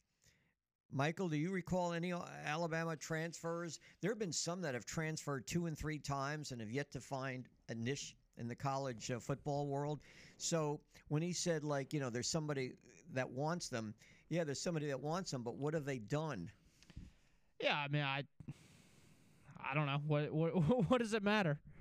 Well, it matters in the sense that just because you go to Alabama and you transfer, that somebody takes you, that you're going to turn out to be this all American or all, all whatever conference. Because really, when you look down the list, and I don't have that list in front of me, the only one that really sticks out is Alvin Kamara, who Yeah, I mean, it- that went on and really had a really good career. It's generally not the starters that leave. So, I mean, I don't know. I don't think people are celebrating. But they had four and five star recruits that left, and I don't remember even how to say their names. But there was one guy out of New Jersey who was really considered one of their top recruits. He he he'd been beating the bushes all over the place. Went to about two or three places. He was a linebacker. Um, the quarterbacks, remember back when uh, the, you had a couple of quarterbacks who left at the same time because they figured they weren't going to get playing time. That's when Jake Coker was up there. None of them ever really set the world on fire. So just because you go to Alabama and you're recruited doesn't mean the grass is greener on the other side because normally it hasn't been. Yeah, I don't think people who are anti-Alabama are celebrating landing the transfers more so than people leaving Alabama. The uh, Yeah, they're not pers- celebrating their their riches. They're, Yeah, they're, they're- celebrating the the the fallout. Oh, look at all the these guys Yeah. Alabama's lo- when reality is, you know, Alabama has lost two players that were starters next year. I, I guess three and Isaiah Bond as well. But um, you know, between Downs, Proctor, and Bond, those are the three guys, and reports indicate that Bond and Proctor might have been gone anyway. Uh, Downs is like the one that's the Saban effect. So I don't know. I, I think those rumblings or whatever you know people proclaiming you know things are melting down it's been it's been pretty greatly exaggerated I guess my point is just recently Alabama's actually done better getting transfers in than players who have left, uh, which really haven't contributed that much. You know, like I was watching that game the other day with Jameson Williams uh, had a really good game for the Lions. He did very well when he came to Alabama. So they've had they've done very well as far as they don't bring they haven't brought in many transfers in the past. That may change this year. i know you know same guy in the app auburn fan getting upset like here we go you guys trying to spin the narrative that all is well. Like t- I mean tell me tell me why it isn't. I mean alabama just signed three five stars at corner. It, it's not it's not the end of the world that caleb downs kadyn proctor and isaiah bond left. It's i, I just i don't know I think I think Auburn and Georgia fans have been. It stings a little. I, of course, it's not nothing. No one's saying it isn't, but I think people have been desperate for 17 years to be able to take shots at Alabama, and right now is the time to be able to do that. And Alabama might I still think win nine or ten games next year. I think I think you're probably right. They will, but it does sting because in the past the guys who have left have not been bona fide starters like Caleb Downs, like Proctor. Jalen Hurts. He was pretty good. Yeah, he was pretty good. He did turn out well. Yeah. I'll give him a lot of credit. I, I, I should have remembered his name. Tua's brother did all right in Maryland. They got the same Yeah, guys he citing. Didn't do, he didn't even. Did he even play at Alabama? Who? No. Uh, to his brother. No, I, he played in like two games. That's why he So- lost out so on his he's red going, shirt year. He's going NFL now because he couldn't get that extra waiver, right? Uh, he wanted to Yeah. get another year in college. Yeah, they said go get a job. Uh, so 27 players have entered the portal to the person's point in the app. It's like they've averaged like 15, 16, 17. But like there's a mass exodus every year, and there has been since the transfer portal has been a thing. Depth leaves. I mean, it's something that Saban has said he's had an issue with. But, so I mean, I don't know. But you can't. I I get it. I mean, there's Again, i I'm not saying it's nothing. I'm just like, But it's significant. It's not. In, it's not insignificant. But wait, minute, wait. It's that you're basically on the same uh, trend there, right? It is significant. I, I think people are desperate to pronounce that everything is melted down, and it's. so- I mean, it, they're still going to have a more talented roster next season than 98% of college football programs. You know, it would be interesting to go back. and I don't have the time. I doubt you guys do either. To look over all the transfers from Colorado to see if any of those guys went and did anything anywhere else. That what the sixty or however many left. I uh, you can't help but. I know you- you're you're kind of saying it's not the end of the world. You can't you can't let somebody like Caleb Downs leave. You just can't. It's it's inexcusable. The guy a guy of that caliber, you you can't let go. He has to be kept at all costs, and they failed in that regard. Uh, quickly, I uh, want to let you know, by the way, our uh, Chavez Furniture's Senior Bowl coverage at the Convention Center starts on Monday. Number of people to thank, including Pat's Industrial and Auto Supply, Community Bank, thanks to Roy Hudson, Ronnie Lee's Automotive, B&B Appliance, Gulf Coast Mortgage Solutions, and so many more. We're really excited about our Senior Bowl coverage. If you missed Carter Bradley earlier today, you can go back and check it out WNSP Now, wherever you find your favorite podcast. We're coming back with hour number three, which includes Joe Niland and Andrew Spivey. Stay with us right here on the sports station, WNSP.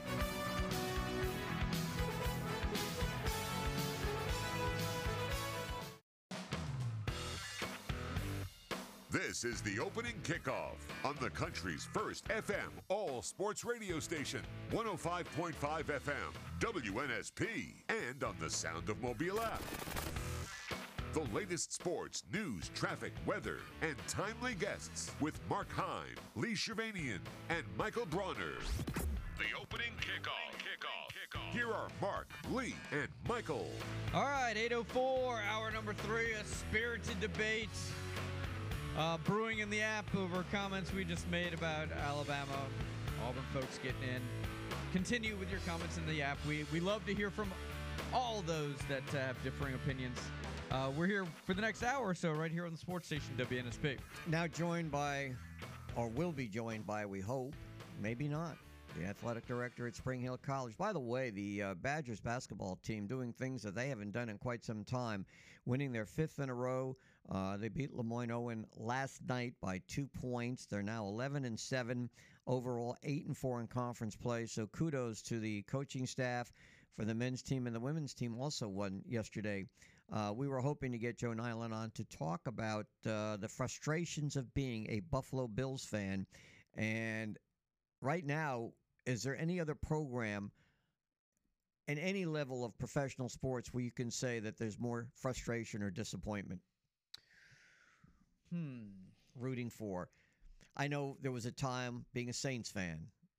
oh, it's but come they have, back. It's, it, but they have a Super Bowl. Yeah. Uh, I think there's a there's a time where Cubs, right? So I think there I think there's a fine line between frustration and like this badge of honor, right? Like it's a badge of honor to be a Buffalo fan, or maybe it's just sheer maybe it's just sheer frustration. Um, I'm trying to think of some other schools. But I mean, you come so close every year, and then you get knocked out by Kansas City three of the last four years. And it's a missed field goal here, it's a missed field goal there. These are things that have been happening to this franchise. They get so close. And, and that's where I'm going with, you know, are you with a team that's been the, almost to the top of the mountain, but you just can't get over the top? Uh, well, I'm. Give us another list of fan bases that uh, can that you could that are good comps to the whole Buffalo thing. Um, the only ones that come to mind are Chicago and New Orleans right now. It, Atlanta. Well, Atlanta's never. I mean, they had one shot of getting there. The whole Dirty Birds thing, and I don't know. I think that But might be not a in the- badge of honor now. Is Joe ready to go? All right. Joe Niland, athletic director, Spring Hill College, avowed Buffalo Bills fan, going back to the 60s. Ticket holders for sure in the family. Joe, how frustrating it is today to be a Buffalo Bills football fan. Well, I don't think it's any more frustrating than it's been for my last 60 years, but uh, you know, it's it's the Bills. Break your heart. There was a headline the other day. You sound like a defeated man, Joe. Well, it's you know, I, they had a great year. Uh, you know, when you're a fan, there's only one outcome you want to accept, and that's the Super Bowl. But only one team can win it, and, and uh, you know, we, we've had a really good run here the last four or five years. So uh, just it's you know, you hate to lose, but uh, you know, it's it's somebody's got to win and somebody's got to lose.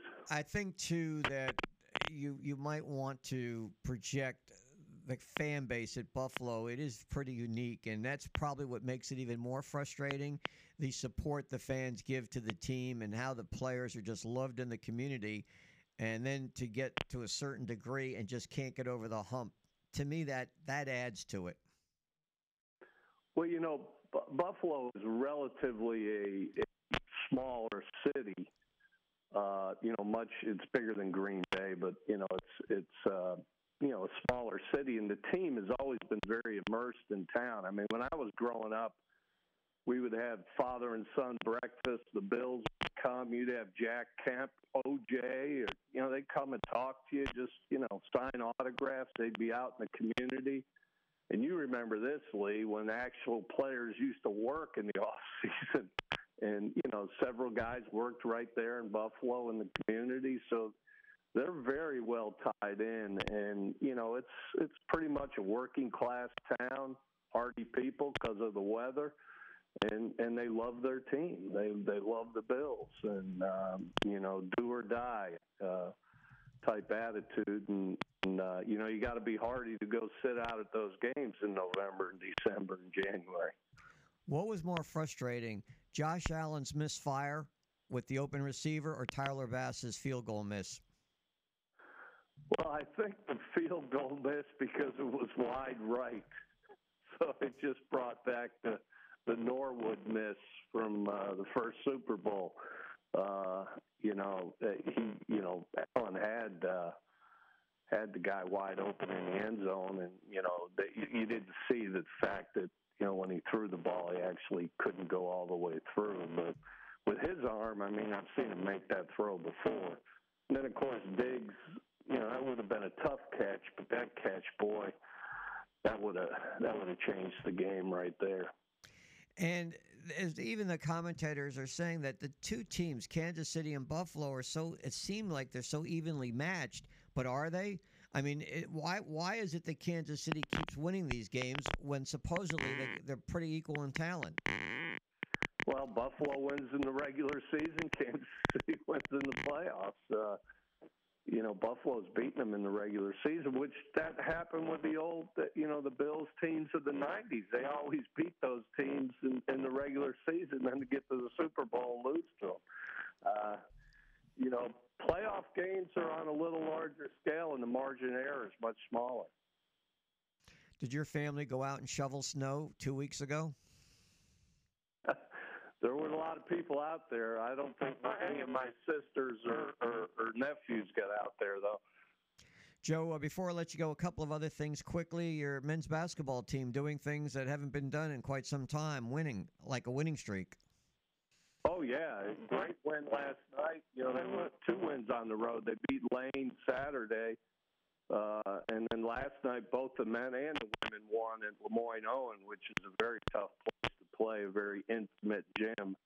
And uh, the guys actually came back. They were down about eight, came back and won going away. So great win. I think five in a row now, and uh, you know they're playing good basketball. Okay, you just got back from the NCAA convention. Charles Baker, the new executive director, was the speaker. You want to share your thoughts on your suggestion to how to cure all that's going on these days with uh, NIL and so forth? Well, I did mention to a few people that uh, you know it's almost like we're being held hostage to wait and see what the the big dogs are going to do, and and you know everybody's so so tied in. I, I I suggested maybe we should just kick them out, take the top hundred schools and tell them goodbye, and and then figure out how to operate without that money. I mean, you know, we just we just everything we do waiting to see what they do, and you know, uh, you know, they're the ones that are causing all the legal ramifications because of the amount of money they make, and and um, you know, I think we would be in a better position to operate legislatively and legally from our position and and let those you know if they want to become semi pro teams or however they want to operate let those schools go do what they do. And you know we can move on and figure out how to operate on our on our own. Well man you people arguing about the you know CFP's best four, top twelve, or the sixty-four best teams in the tournament. Can you imagine being ranked one hundred and one in your little scenario? People, people gonna be fighting. that's that's that's up to them. You know, I mean, I just, I, you know, it gets frustrating in every, you know, the hundred schools or even less than that, really, that are really making the money are just holding the rest of the eleven hundred schools hostage. Well, Joe, uh, we, we're gonna have to get into this next time because this is uh, this is certainly some interesting stuff. We appreciate the time. We'll debate amongst ourselves and get back to you on a on a on a clarification on how we stand on that issue. Thanks, Joe. All right, guys. Bye. Not, I'm not sure where Joe was, where we were talking. I don't know where Joe was, but there was all sorts of alien alien frequencies going on there. Could you could you Might cut, have to check on him after the could interview. you Lee. take the the top 100 schools and say just go do your own thing? That's a lot like I don't football breaking off. Yeah, I don't think there'd be a problem with that. I don't see that the top 100 would care. They don't want to be, they don't want to be held accountable to Division two and Division three schools, or even to the non-Power Five. They want. They've always seemingly wanted their own way anyway to run their own system, run their own football factory, and go and do what they want to do. And if they want to pay players, that was the thing I brought up with Joe about did Charles Baker address that proposal where schools, forget the collectives, the schools would actually pay the players. And he said that really was, he only spoke for about 12 minutes to the convention, and that really did not come up because that's still a proposal. But in reality, that that's what he's talking about the fact if these schools, whether it be the SEC, the Big Ten, if they want to pay their players out of their own pocket rather than collecting the, this money, fine, go ahead. Just go form your own league. Alabama wouldn't be as behind other schools. Uh, maybe though, because those donations that are coming into the school, those could be earmarked or allocated for very specific purposes, right? I think there'd be some reallocation in that case. I know, but if if Booster Lee decides that he just really likes the education aspect of Tuscaloosa, I don't think Booster Lee is going to decide that. I think there'll be Well, enough wait a minute. booster No, wait a minute. If you and make an endow- if you make an endowment, uh, if you like your, your endowment, you want your name on the building. They're not going to change and say, okay, well, we're just going to earmark this money for collectives. Well, sure, but the Lee Trevanian training room, yes, done. I think there's plenty of money to go around. I'm still paying it. Yeah, but that was for services rendered. That's to make you the fine journalist that you are today. yeah. So, are we looking for a refund there, or I don't know. You, yeah, it's really more up for you to decide. Did than you me. did you take the student loan out? Did you go on the student loans where you, you pay interest and all that kind of stuff? Yes. What a rip off that is. A- As somebody who's been experienced it, Michael, I would never do that again, ever. Well, I wouldn't be sitting. I wouldn't be sitting here talking to Lee Shirvanian if I didn't. Ah, damn it, you shouldn't have done it. but that, I mean, what's the alternative? You say you wouldn't have done it. What would you have done differently if you didn't take pay it, pay it right up, right up front rather than stagger. Well, did you have that type of money to pay right up You front? ever seen what? I think we did. I, I, I well, if you did, then yes, that's on you for not paying, then taking out a student loan. I, most That was not the case. right. I'm assuming Bronner didn't have the money you, up you ever, front. you ever seen out of state tuition at the University of Alabama? Most people that take student loans don't have the money up front. Hence the no loan. one, no one wants to take a loan. let's say I was unaware of a lot of what happened until later on. That is cryptic. Ooh. All right, we got to get you scoreboard, traffic, and weather, uh, and then, dare I say, your daily dose of fried deliciousness. Who knows? Maybe just traffic and weather. Bronner is very anti-scoreboard. I don't know if you noticed, Lee. I don't know if it's you or him, you or the scoreboard, but I think he just wants more time to talk. How about this? How about if we let him do the scoreboard? Ooh, then you get to do the. Then you do get to talk. I don't want to do the scoreboard. All right. Poor scoreboard, the redhead stepchild of the show. Uh, hang with us. Andrew Spivey's going to join us at 8.30 as well. We'll talk some Gators and what the NCAA is doing in Gainesville. Stay with us. Hey, this is Jimmy Ripple from Gator Boys, and you're listening to WNSP on 1055. Chick fil A. I could eat there seven times a day. Where the people laugh and children play. Oh, I'm in love with Chick fil A. All right, you've been waiting a long time today for it, but we're uh, we're here to oblige. So, Lee Trevanian, let it rip, sir. Christian McCaffrey on Saturday scored two touchdowns. Including the regular season and postseason, McCaffrey has 23 touchdowns from scrimmage. That tied a 49er record held also by fill in the blank. Who is the other 49er player that once scored 23 touchdowns from the line of scrimmage? If you know the answer, Mr. Michael Bronner is ready for you. All right. There's a little Fill side in the blank. little- I'm, I'm working on him, guys. I'm trying to get y'all a true false, maybe a little multiple choice. Just trying to mix it up a little bit. We can do that. I'm, I'll work on that. Yeah, uh, but Throw this- in a double negative this one- just to make it more confusing. This one, there's a little bit of a connection to the Senior Bowl. Oh, the intrigue. Yes. All right. And I didn't know this until yesterday. All right. So, uh, is uh, or is the Alabama narrative being overblown? Are we overreacting? Michael says, and I'm gonna put words in his mouth. Yes. A lot of you in the app say absolutely not. Uh, there's a mass exodus, and uh, 27 players? Is that what you s- uh, you guys yeah, said? something like that. Yeah. That seems like a mass exodus to me. It's not as big as Colorado a year ago, but that's because the coach wanted to dump everybody. Yep. Yeah, and they still won four games. So if you do the math, Alabama should win 18 games next year based on the number of Yeah, people they Coach kept. DeBoer is bringing his own luggage, and it's an all-second team Pac-12 center. Yep. Uh, congratulations to Bobby on the Chick Fil A. You know, Lee, I was gonna get rid of the scoreboard and go rogue, but I figured you might have something funny to say at the start, and you didn't disappoint. I appreciate that. that that's true. Uh, the answer, Jerry Rice. Do you, were you listening to Jim Nagy yesterday when he mentioned that Jerry's son is playing in the Senior Bowl? I this year? was. Wide receiver, Southern Cal. Jerry Rice is gonna allegedly be in Mobile. Right, Brendan Rice. Didn't he also mention McCaffrey? A McCaffrey going to play? Yeah, Mc- Christian's brother, Ed's son. He's a receiver. Nice. All right, these No, are, they're- they're gonna be He's good. He's a good player too. Yeah, they, they, so they're, they're guys I want you to round up next week. All righty. All right.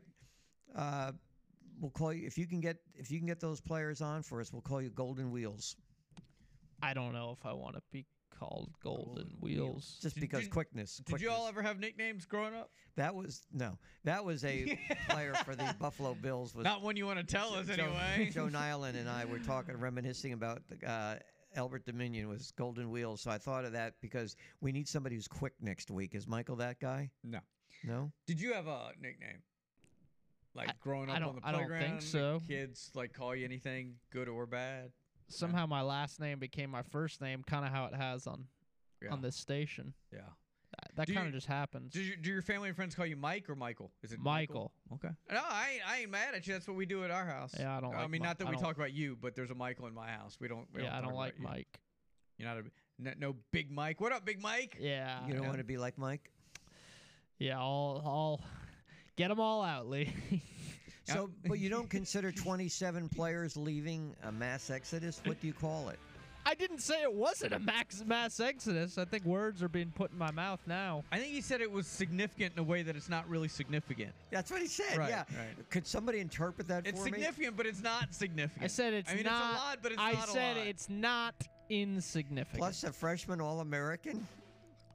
The fr- oh Caleb Downs you're Yeah, talking about? yeah. Yeah, the Caleb Downs loss stings.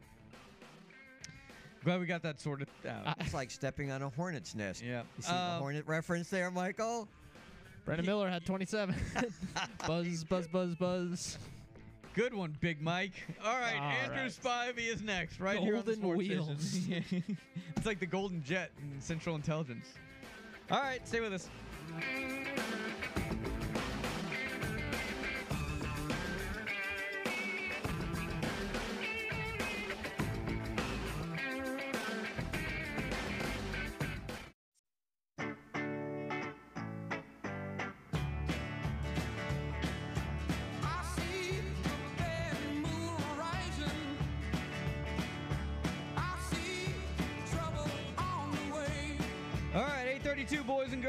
For hanging with us. The opening kickoff continues right here on the sports station WNSP. Yeah, I wonder if we're seeing trouble on the way down to the Gatorland. We'll find out from Andrew Spivey in just a minute. But I want to remind everybody that this week, next week, your best Senior Bowl coverage right here in our studio. Morning show, afternoon show, and then, of course, next week on location, Monday through Thursday.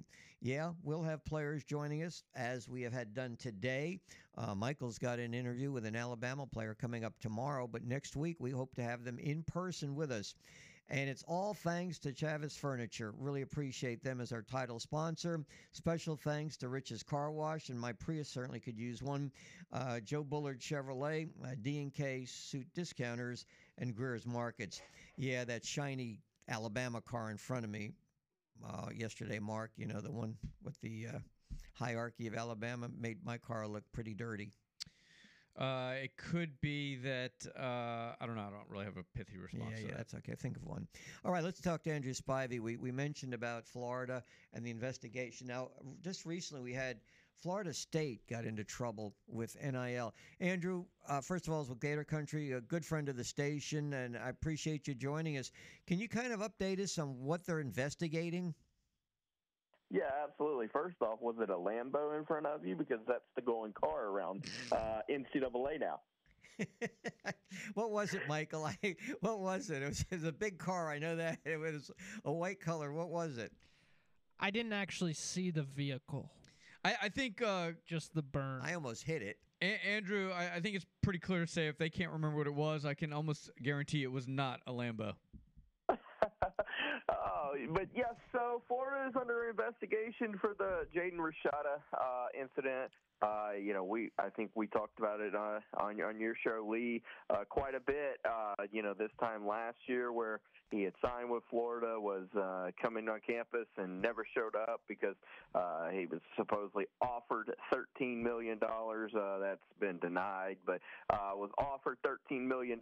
And then when it came time to get on campus, they were told uh, he wasn't going to get $13 million. And uh, so they were turned in because of the whole, uh, when he flipped from Miami, and um, Miami was a little upset that uh, he flipped from Miami to Florida. So uh, the NCAA is investigating that wondering how much the boosters were involved in getting him to flip in the first place uh, before he never signed. And uh, basically, it's NIL uh, 100% again. So a couple things. It feels like from the outside looking in, from the cheap seats, it's a little bit like uh, selective persecution here, uh, um, but also it's it's simply uh, guys turning on one another, right? A Bad, deal's gone bad, and people want their pound of flesh. Is is that about sum it up?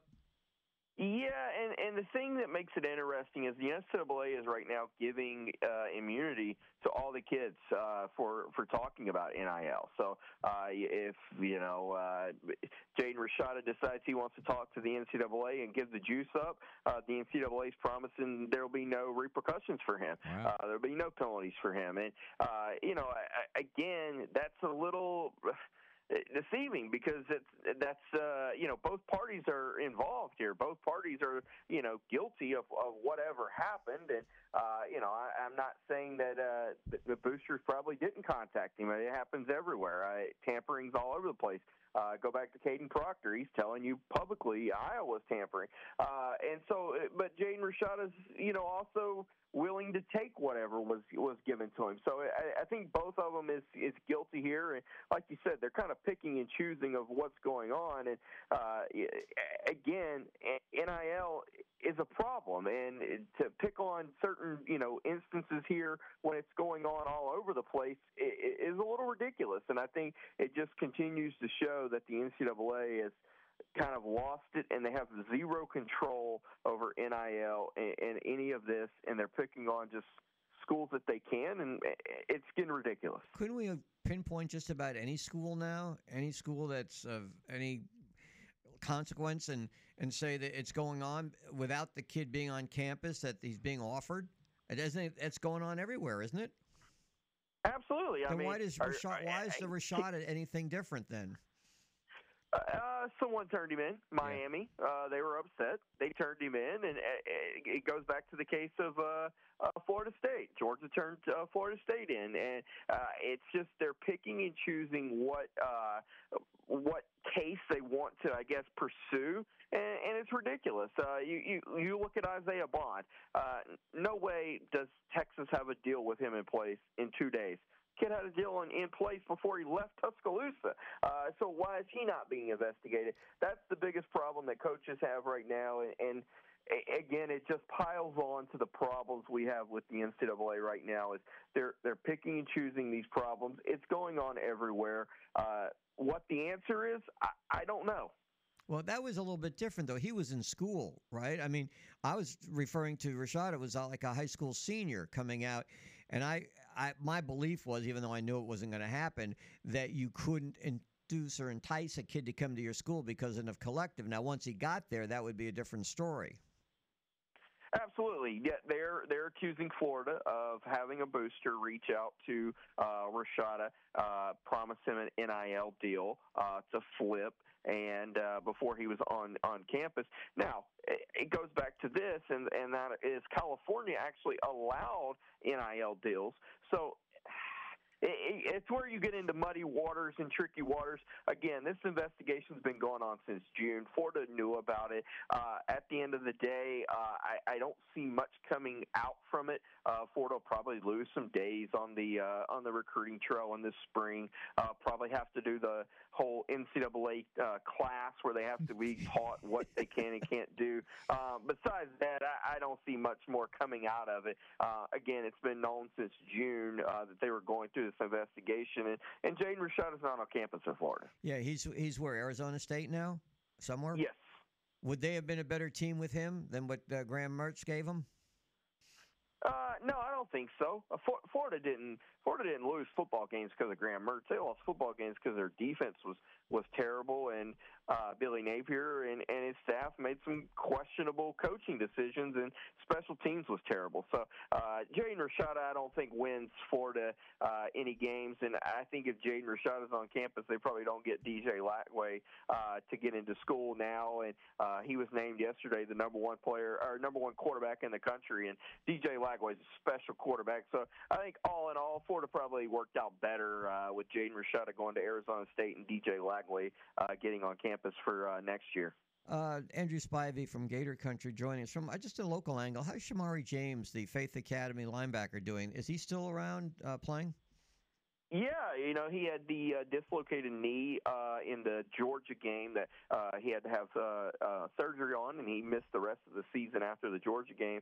Uh, but all indications are he'll be ready to go for uh, spring, and uh, he'll he'll be the captain of that defense, and they're going to rely on him to to be the guy and uh, really kind of get that defense going in the right direction. Uh, they brought in Ron Roberts from uh, Auburn, who's very familiar with Billy Napier back from the Louisiana days, and um, they're, they're really hoping that Shemar with Roberts and Austin Armstrong can kind of take that next step. And, and he was very having a very good sophomore year before he got hurt, um, and they're hoping that he can kind of take that leadership role to a next level and get this defense back. Uh, a- little bit of SEC standards and instead of giving up 700 yards to LSU. By the way, and, and this was just a rumor I heard, and I don't know if you can confirm or deny, but your defensive coordinator, Armstrong, was he interviewed for the defensive coordinator's job at Alabama by the new coach, DeBoer? Yeah, he was uh, interviewed by DeBoer and was actually interviewed by Saban, um, and a, a lot of talk. And um, again, we'll never know this because he's retired and playing golf or whatever he's doing now. But a lot of talk that Saban was actually going to hire him before uh, he retired. And um, as we know, Austin Armstrong was at Alabama for about a month as the linebacker coach before he came to Florida as the defensive coordinator. So, uh, yeah, definitely interviewed with DeBoer and interviewed with Saban as well. And um, he was a hot commodity out there. I, think uh, at the end of the day, Austin Armstrong was a little more comfortable being just the defensive coordinator instead of having that co-DC title uh, that DeBoer was willing to offer him. Andrew, let me ask you this. There's been a narrative out there that this is a make or break year for Billy Napier. First of all, do you buy into that? And what, what kind of a year does Florida have to have, in your opinion, to make sure that he sticks around for a while? Yeah, I, do think it's a make or break year. Um, I, I, record is going to be tough. I mean, Florida has the toughest uh, schedule in the country, uh, according to most uh, that that do that. And uh, you, you look at the schedule, and it is brutal to end the season. Uh, I, I think the biggest thing is they've got to show improvement. First off, uh, they cannot go on a six-game losing streak to end the season. You know, they had a, a losing streak to end the season this year of five games. Can't have that happen uh, next year. They, they've got to. The defense has got to get better. Uh, the in-game management, the the kind of boneheaded uh, into the game, where like for instance this past year, where they had the offense and the defense on the field, or special teams on the field at the same time while they're trying to clock the ball. That can't happen. They've got to look like a program that's going in the right direction, um, and and they got to make a bowl game. And again, it's going to be tough uh, to do that with the schedule, but they've got to show improvement. Um, does that mean six wins or seven wins? I, don't know that there's a number. I think it's more about showing direction of where it is. And um, you know, for Billy Napier, he's doing his best. Uh, he's hit the portal really, really hard. Um, he, he's changed his coaching staff up. Um, he's putting in it all. It's just going to be tough for next season, and and they're going to be a young team that's got some transfers that haven't played together as well. Hey man, it's been far too long since we had you on, Andrew. We really appreciate it. Tell everybody how they can uh, get the latest on all things Florida Gators. Yeah, definitely. At GatorCountry.com and on X at Andrew Spivey GC. Hey man, we'll be in touch. Thanks for the time. Absolutely. Take care, guys. That's Andrew Spivey. All right, uh, I want to remind you too, as uh, Lee had mentioned, the Chavez Furniture Senior Bowl coverage from the Convention Center starts on Monday. Number of folks have made this week possible. We really do appreciate uh, the folks at McDonald's, Barnes Family, Dixie Supply, uh, the good folks at Mobile Mitsubishi, AIDS Alabama, and of course Insurance Office of America. We want to thank everybody for their support. We've already started our Senior Bowl coverage. Uh, if you missed Carter Bradley earlier today, you can go on WNSP now, wherever you find your favorite broadcast or podcast, and and listen to that interview. We'll have plenty more this week before things get real next week. It's going to be an unbelievable uh, stretch of coverage for us here, and what is going to be an, an, uh, an incredible roster for the Senior Bowl. We come back, closing ceremonies. We'll give you a sneak peek into tomorrow's shows. You guys can uh, jump in 694 1055. The opening kickoff right here on the sports station, WNSP. Hi, this is Monty Burke, author of Saban, The Making of a Coach. You're listening to WNSP Sports Radio 105.5 FM.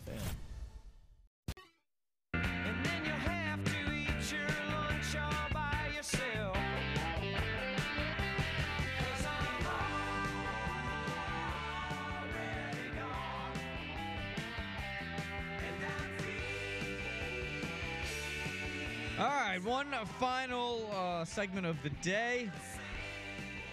Uh, you guys can jump in at 694 1055.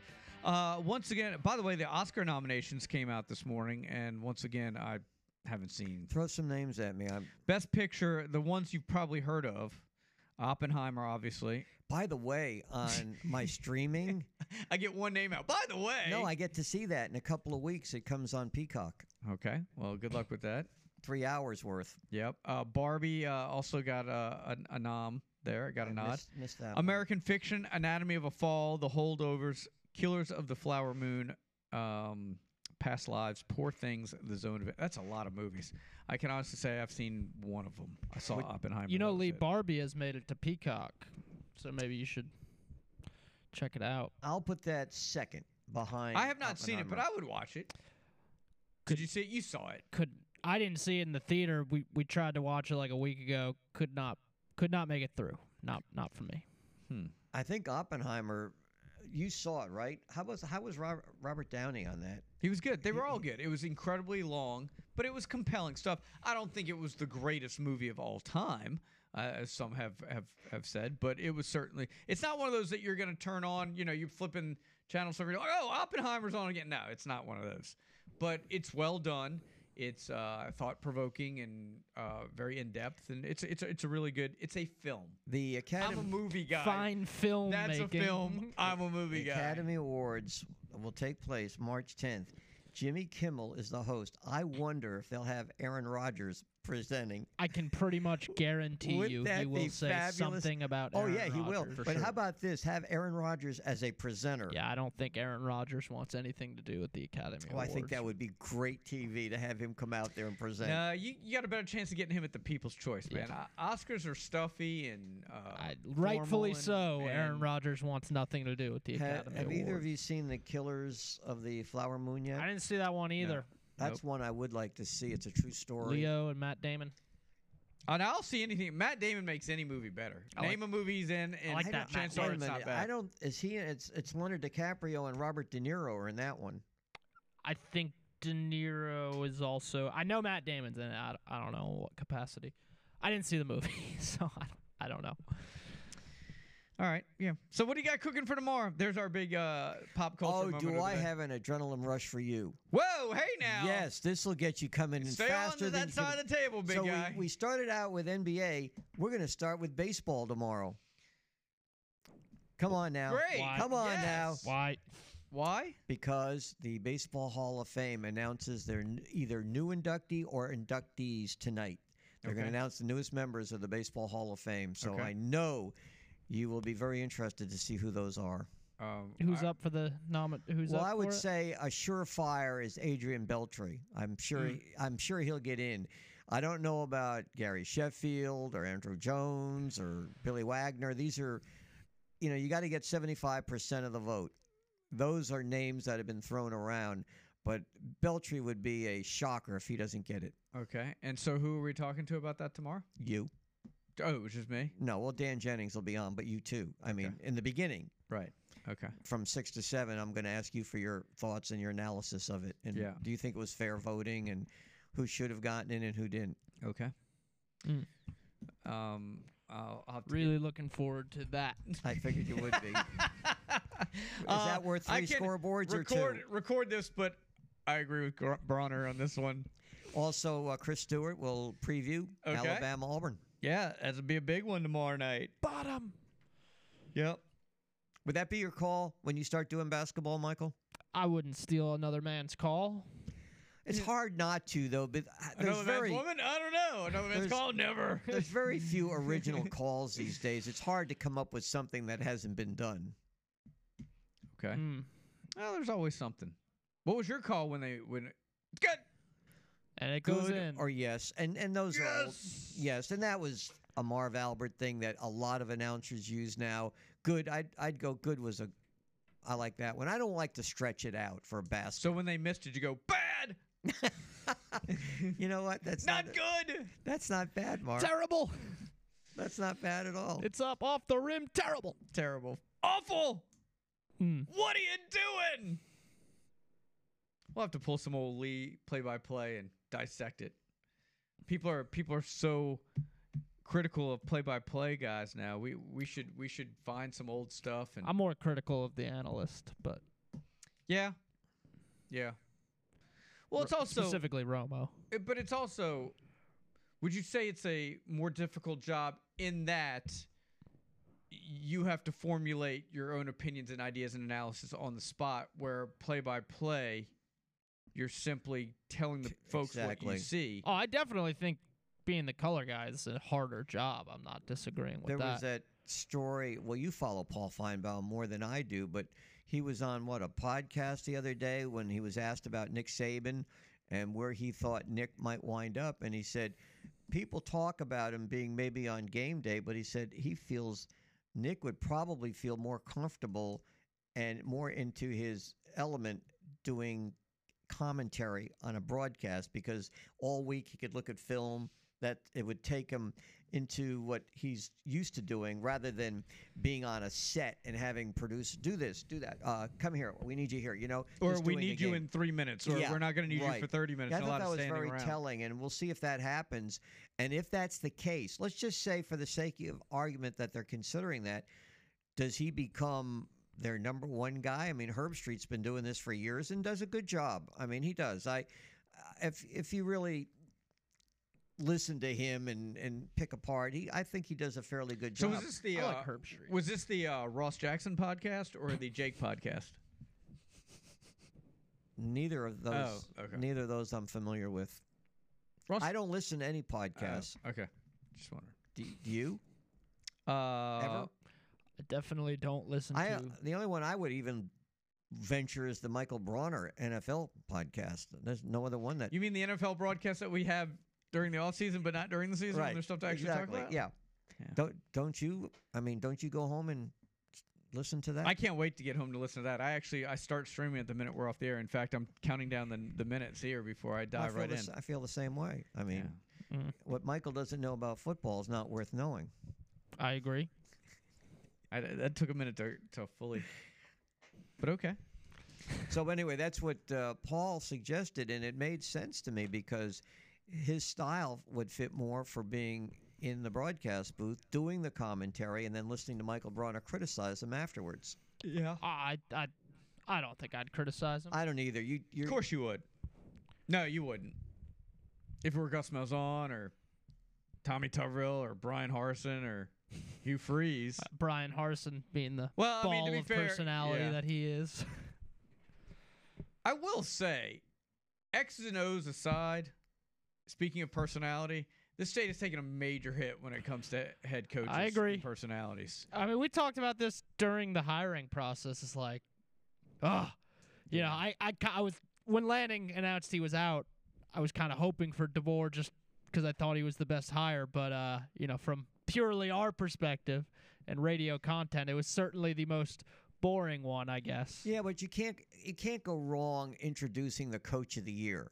Okay, Nick's leaving, but we have the reigning coach of the year. It's Yes, not I- exactly you're getting scraps. Right, from an X and O standpoint, it's great. i I'm think just it was a good hire. That's not my point. But, But like, I'll say imagine if they hired Dabo or Lane. right, but during during the year, every once like I'll try to listen. I was trying to listen to Saban or Hugh Freeze's you know weekly press conferences, and it is brutal to get through a Hugh Freeze press conference. Like Saban, you never knew what was going to happen, in the whole deal. Like he was entertaining, he was engaging, who who among and I feel your pain because I used to and I just feel that. like we're doubling down on. But who among the week. coaches, uh, Drinkwitz is the only one that would come to mind that would be worth listening to. Is anybody else that you found interesting? Lane Uh, Kiffin, Dabo. ca- Kiffin to me is not. He's he's more social. I He's think not- Beamer has a, has from I to time. cannot stand Beamer.